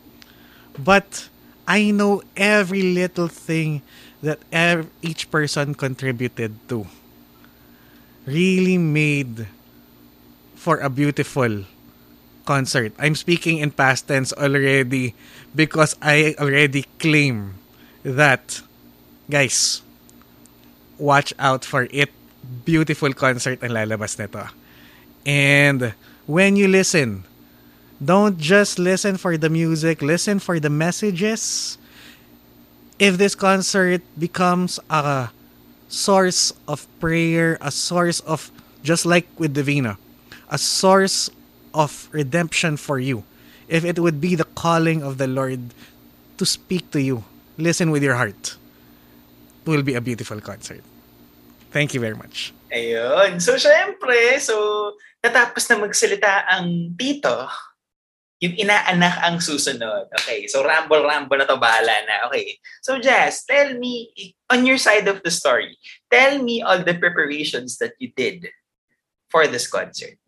Okay, so um, given that it was technically my idea, um, I was very honored to ano, um, work on this uh, worship concert. No, um, I decided okay for the SOCMED I could put together some of my friends who are tech savvy. Uh, you already know some of them, Kuya Lance, especially si Patricia. Hi Patricia, shout out to you. Hi, Pat. Shout out, Hi Pat. Pat. Hey, Pat. Oh my goodness. Um, so first of all, I would want to thank my team, si Jolian, uh, Pat, and everyone in the SOCMED team who really helped out in sharing. That's really your and that was really the only responsibility I put on you guys. I did not want you to be stressed at all. Um, so I basically just wanted to put the spread the word out, and I think I think that really helped.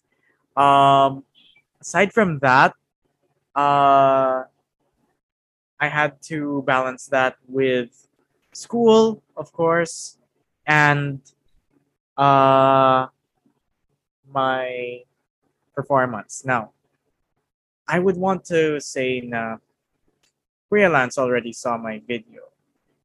Uh, this is like the first time, or maybe not the first time, because I didn't have any time to write poetry, or I did not have any inspiration, kumbaga.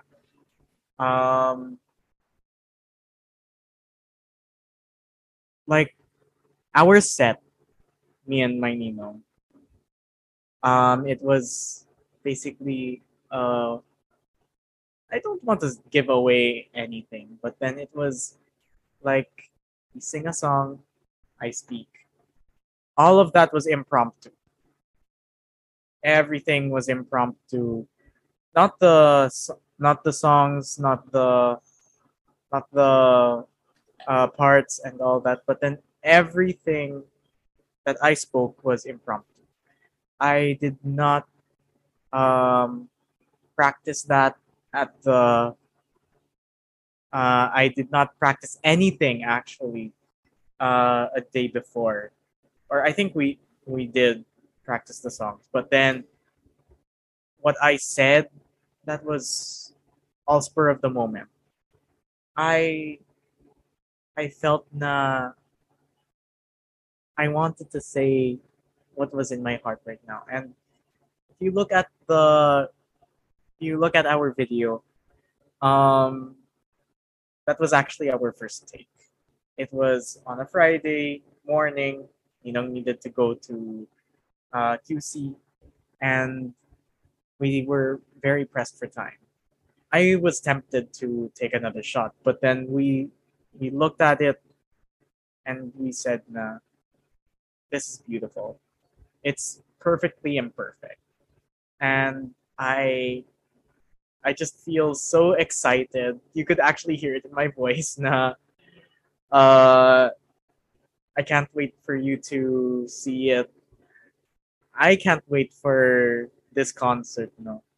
And you're really going to see a different side of me because I'm known for my spoken word poems, but then this is more musical side of me.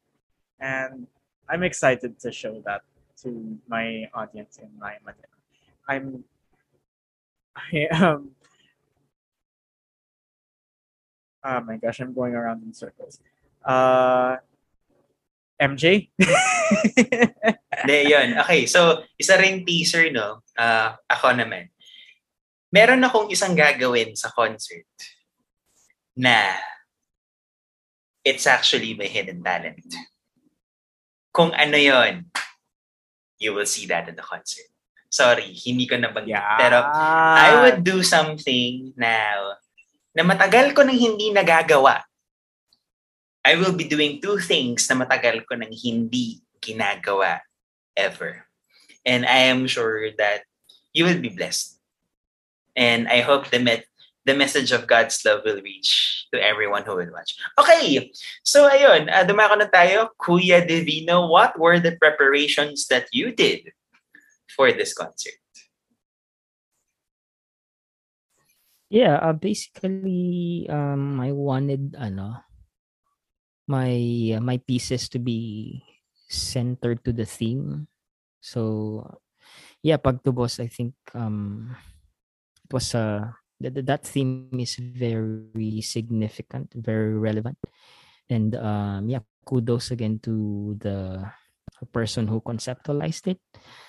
At uh, very fitting to uh to the season of course and of course it's uh it's uh, not just for the season of Holy Week but yeah of course it's um it's a need for life kasi when we say pagtubos like what I said earlier we we need that we are in need of that so I was crucial to um to my be centered to that theme um I chose my originals uh, I have a couple of songs that I've written. Um, um, one is recent, and then the other one is um, written some a few years ago or some years ago. I think ten years ago.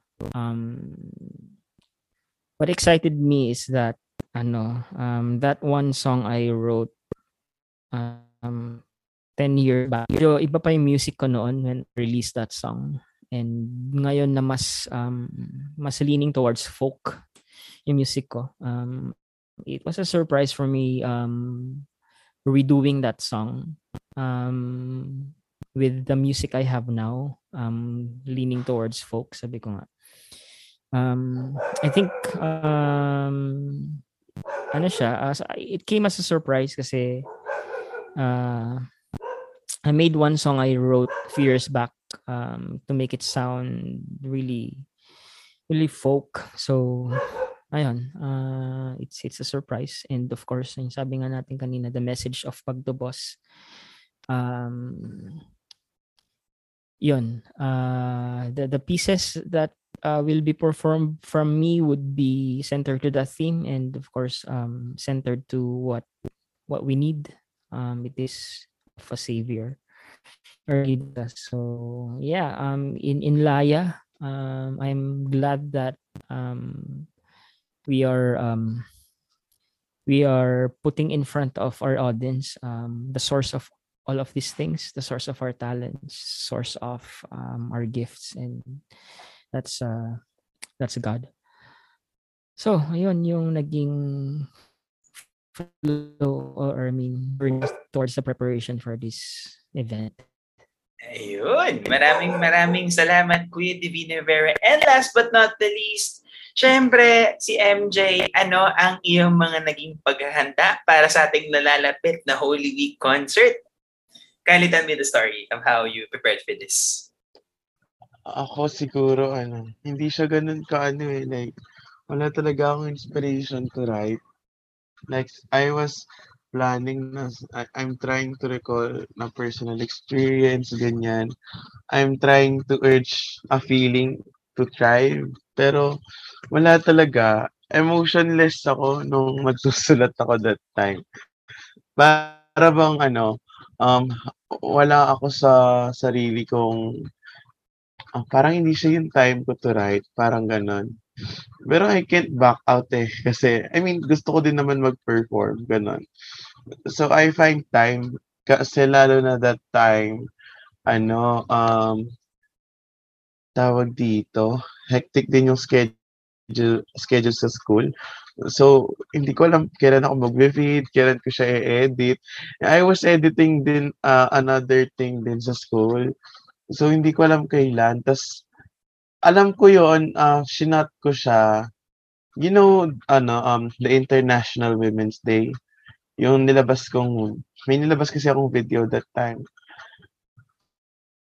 Uh, nung kalabas ko ng video, then uh, the same night na shinot, na shinot ko yung video nung ano, um, babae, ma, babae malaya. Basta yon yung about sa mga, ano, it's international. Sinot ko na din yon si, Siningit ko na yung, ano, yung piece ko. Kasi nga sabi ko, tatamarin na naman ako. Wala na naman ako. Wala na naman akong, ano, motivation to, to shoot. Kasi nga, sobrang, ano nakaka-drain day by day. Katapos mong mag, klase, ganyan. Eh ako pa naman, I make I'm wait I'm uh, I'm I always wait na, na midnight na para lang makapag-shoot. Kasi ang ingay-ingay sa amin eh. Yung mga tao. Tapos, di ba? So, Gets ko yan. Uh, pag yung, pag magre-record ka, di ba? Oo. Pag biglang, uh, gets ko yung struggle mo, MJ. Yung Madalang lang siguro. Magre-record. Mada- yung tipong magre- You are not alone. tipong magre-record ka na lang, meron ka bang maririnig na tahol ng aso? Oo, tahol ng aso talaga. Ilaok ng manok? O daan ng tricycle oh. ng mga motor sa background at nasasagap siya ng microphone. Gets yes. ko yan, MJ. Oh, gets ko yan. Ah. Ayun. So, si, alam mo bang ano, nakaka 3 minutes na ako sa shoot ko. Then suddenly, ano, may tumahol na aso. Sarap patay ng charot lang. Ano, Three minutes na, pero siguro sign yon na hindi pa rin ako satisfied dun sa video. So, inulit ko siya from the start. Kasi, iniisip ko, ano to, bibigay ko ba kay Kuya Lance ng parang ganito lang? Ikakat ko siya, tapos itutuloy ko. Sabi ko, wag. Parang binawi ko yon syempre. Like, dinilit, hindi siya dinilit eh. Tin, uh, kinip ko pa rin siya. Pero nag-take ulit ako, tuloy-tuloy na. Tapos, ayun, uh, honestly speaking, hindi ko talaga memorize yung pyesa ko. wala po ako memorize na wala po ako memorize sa mga pyesa ko. So may prompter ako.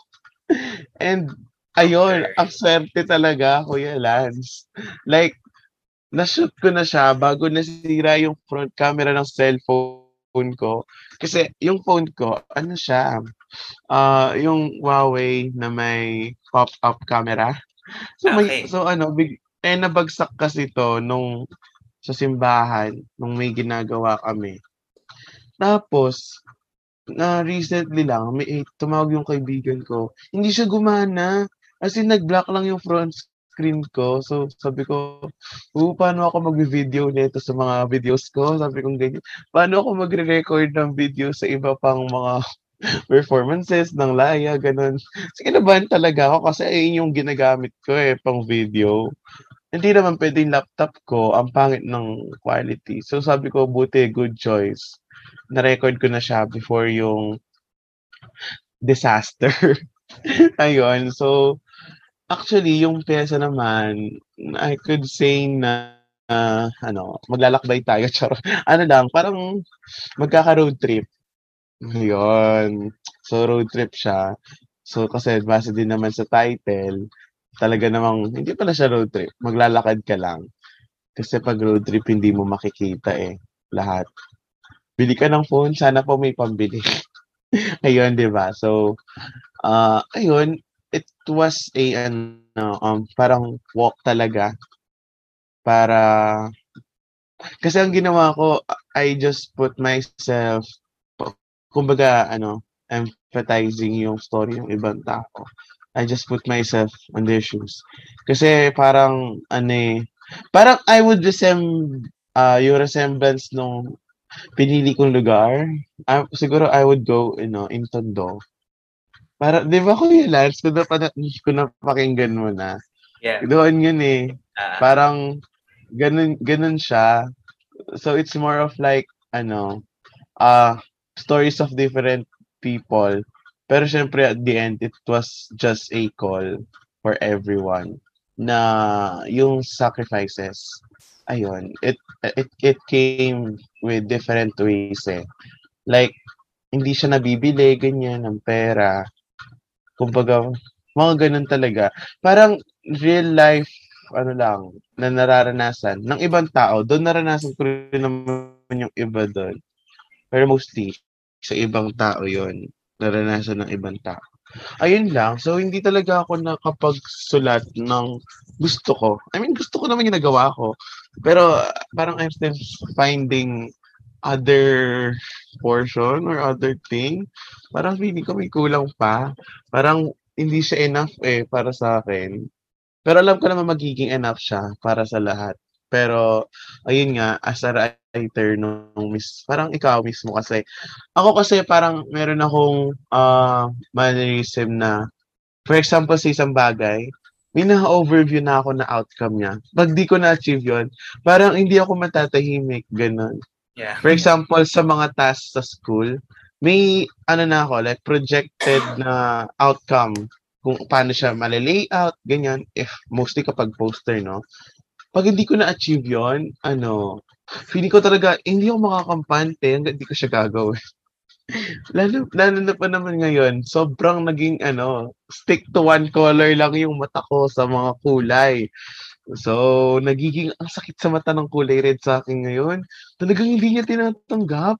Parang, parang kahit kailangan kong gamitin yung kulay red, ayoko. Ayaw ng mata ko. So, pinipilit ko yung mga gradient related to ano, alam niyo na yun. Pero, hindi siya dapat pag-usapan dito. pero yun na nga, iniiwasan ko talagang gumamit ng, ewan ko, pero iba lang yung feeling ko eh. Someone will say, nilalamon ka na ng ganyan and all. Pero, it was something na parang, oo nga no, red is parang symbolism din ng power. Tapos pwede pa rin siyang ma-exaggerate kapag overpower na. Hindi ko siya ginagamit. So, mahirap talaga pag may hinahanap ka pa kahit na may ginawa ka naman na. Pero ayun, at least naka naka naka nakalikha pa rin ng pa, panibago, panibagong pyesa. Ayun lang, hindi naman talaga ako nag-prepare ng masyado. Well, parang okay, okay. Pero ano, kasi parang ito, uh, alam ko na parang okay, I'm I'm I'm telling this to the listeners na, na parang bagamat yung iba-iba kami ng state of heart namin, yung puso namin na iba-iba yung estado ng mga puso namin. Pero, parang at the end of the day, parang iniisip ko na act ako rin, iba rin, minsan may, may, may state of heart ako na parang, okay, parang ganun lang. Pero, at the end of the day, parang, hindi namin siya ginagawa again for the people. Ginagawa namin siya primarily para sa Diyos. And para sa para sa akin kasi sa totoo lang, sobra akong amazed of how each and every performer, i- itong mga taong nandito, ilan pa lang to sa mga performers? Lima pa lang kami, lima pa lang to. Eh, eh mga kasama namin na iba, eh marami pa kayong mga kasama. Marami pa kami mga kasama, like si Bianca Bonifacio, si Jules, Pobre, Rock Six will be there, Katie De La Rama will be there, at iba pang mga artists. And ako talaga, um, to finally cap off this discussion, ako, parang, I must say guys, na kung anong ko naman yung nararamdaman niyo na parang kulang, I must say, ako magsasabi sa inyo to. Hin, para sa akin, hindi kulang yun. Lahat ng mga efforts na hindi kulang para sa akin. At lalo, I'm sure, hindi kulang para sa Diyos yun. Kasi, parang, ginagawa naman natin, we, we, we are doing this because of the Lord eh. Hindi naman basically, we're, not, we're doing this for the audience of one not for the audience of the people, not for the audience of the fans or whatever, but basically, we just want to spread one message. Isang mensahe lang gusto namin sabihin na sabi ko, sabi nga sa isang post eh, Ang kabayaran ng kasalanan ay kamatayan. Ngunit kapalit naman ito ay panibagong buhay. Yun yung mensahe na gusto namin iharap sa inyo. Na, oo, parang makasalanan tayo, pero out of love, ginawa ng Diyos yung kaisa-isang bagay na yun na binuhos niya yung sarili niya, inalin yung sarili niyang buhay para sa ating lahat. At para sa, para kumbaga, kumbaga lahat ng paghihirap natin sa buhay, lahat ng frustrations natin, sa totoo lang, walang-wala sa kalingkingan yun ng dinanas ng Diyos. Walang-wala yun. Lahat ng mga problema natin sa buhay, guys, walang-wala yun sa, gin- sa nangyari, sa, sa, sa dinanas ni Jesus. Walang-wala siya talaga. And kaya parang at this point, I would like everyone to invite uh, the people, the listeners, for us to na napano, to catch the concert this comes naman tama uh, we're in we're in the verge of the Holy Week already um Sunday na tayo so once again guys invite everyone for the concert I start off with MJ ikaw na mag-umpisa Ayan, so bilang isa na rin po no, sa mga kabahagi ng pagtupos, a two-part uh, Holy Week special concert. So, inaanyayahan po namin kayo ng buong kolektibong Laya Manila na panoorin at pakinggan ang iba't ibang mga storya ng pagpapakasakit, pagtubos at pagmamahal sa iba't ibang uri at aspekto ng buhay. Ayan, so promise, walang bayad to. Sulit. Libre lang, guys. Parang oh, just ano, sit back and relax, gano'n. so, manood lang kayo at makinig, ba? So, ay, actually, actually minsan yung ibang tao pipiliin pa nilang makinig lang. Not to the not in the sense na ayaw lang nilang makita yung nagpe-perform. Pero they just only take in yung voice talaga kasi mas nafe-feel nila. So, ayun. So, kita-kits tayo sa Layo, uh, Layo Manila special, uh, special Holy Week concert na Pagtubos, a two-part uh, uh, concert, ayan, uh, for this Lenten season. Alright, maraming maraming salamat. MJ Kuya Red, please invite the listeners to watch the concert. Yes, uh, everybody who is listening, we would like to invite you to on April 15 and 17. Don't forget the dates. April 15 and 17 at 8 p.m. Okay? Uh, you can watch this at the Laya Manila Facebook page, the Laya Manila YouTube channel, and this is Pagtubos, dalawang yugto ng pag-ibig. Ang ganda. Dalawang yugto ng pag-ibig. One will be shown Biyernes Santo, Good Friday. It will be all about pagliligtas, redemption. And the next is on Easter, Linggo ng Pagkabuhay. You will hear uh, messages, uh, songs about a new life, a new beginning in your life and hope. So, never forget, April 15, April 17, 8 p.m., Facebook page of Laya Manila or the Laya Manila YouTube channel. See you there. Bring your hearts, bring your ears, invite others. Watch it as a whole family. Believe me, we are. Me and Jazz are gonna be watching it as one whole barangay. So, enjoy. All right, Jazz Feria, invite the people to watch our upcoming concert this coming Holy Week. I mean, what else is there to say? MJ and Ninong already took the words out of my mouth. I am just so excited for this concert. You cannot, uh, I can't really express it right now. Um, but then I'm just very excited to show you what we did, what our efforts have been put into. I just can't wait for you to hear the fruits of our labor. And we all, and we're not doing this just for you. We're doing this for God most of all. And I hope um, our work uh, inspires you, pleases you, and I hope you get you get the messages that we get our messages across from you. So or to you. Uh, so thank you so much for listening, and I hope to see you there. Okay, so maraming salamat. Kuya Divina De Vera, please invite the listeners to watch our upcoming concert this coming Week. Oh yeah, um, everyone uh, listening, uh, join us on uh, April 15th and uh, 17th, ba?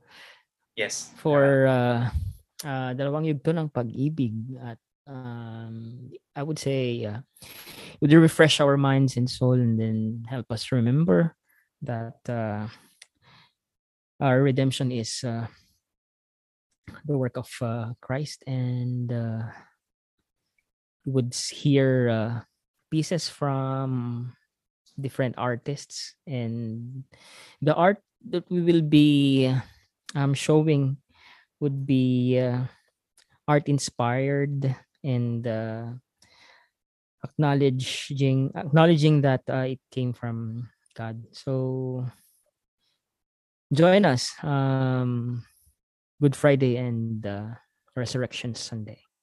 See you guys. Alright, so to cap off the discussion, muli po ini ako po bilang ako bilang ako po ang direktor ng pagtubos, guys. Yours truly is the director and overall mastermind of this thing. I'm telling you, guys, please watch this concert. May you be ministered. May you be blessed. May you be inspired.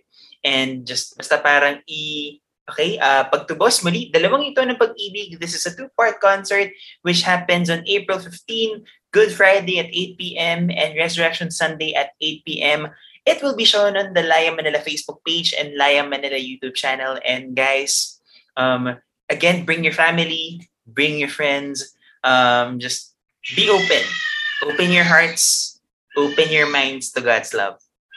Yung parang sinasabi ko na ang pag-ibig ng Diyos wala siyang sukat. That's maybe, maybe that, maybe this is one thing na kailangan nating alalahanin for this whole Holy Na kailangan natin alalahanin ngayong Semana Santa na despite of our darkest, God is always there. And He will never forsake us. Kahit ano pang, kahit ano pang, kahit ano pang kasalanan mo, kahit ano pang dinadanas mo sa buhay, the Lord will always be by our side. Sabi nga parang, binanggit na nila na ang pag-ibig ay isang makapangyarihang bihikulo. Isa siyang makapangyarihang bihikulo na maaaring makapagpabago na kung sino man. At I will leave this message na love never fails. As the word says. And yun yung mawitness natin, yun yung mawitness ninyo sa concert ninyo and concert to. And again, This is on April 15 and April 17, Good Friday and Resurrection Sunday at 8 p.m. at the Layam Manila Facebook page and Layam Manila YouTube channel. Okay, so maraming maraming salamat Kuya Red Feria, Jazz Feria, Kuya Divina Rivera, MJ Dizon for guesting for tonight's episode na kauna-unahang episode ng Lenten season special ng Kwentong Beda Podcast. There will be more to come guys this coming Holy Week. Medyo magpapaka-mellow, medyo magpapaka uh, magpapaka-reflective mood tayo this coming Holy Week sa mga episodes ng podcast. Uh, the episodes will be from Palm Sunday until Holy Wednesday.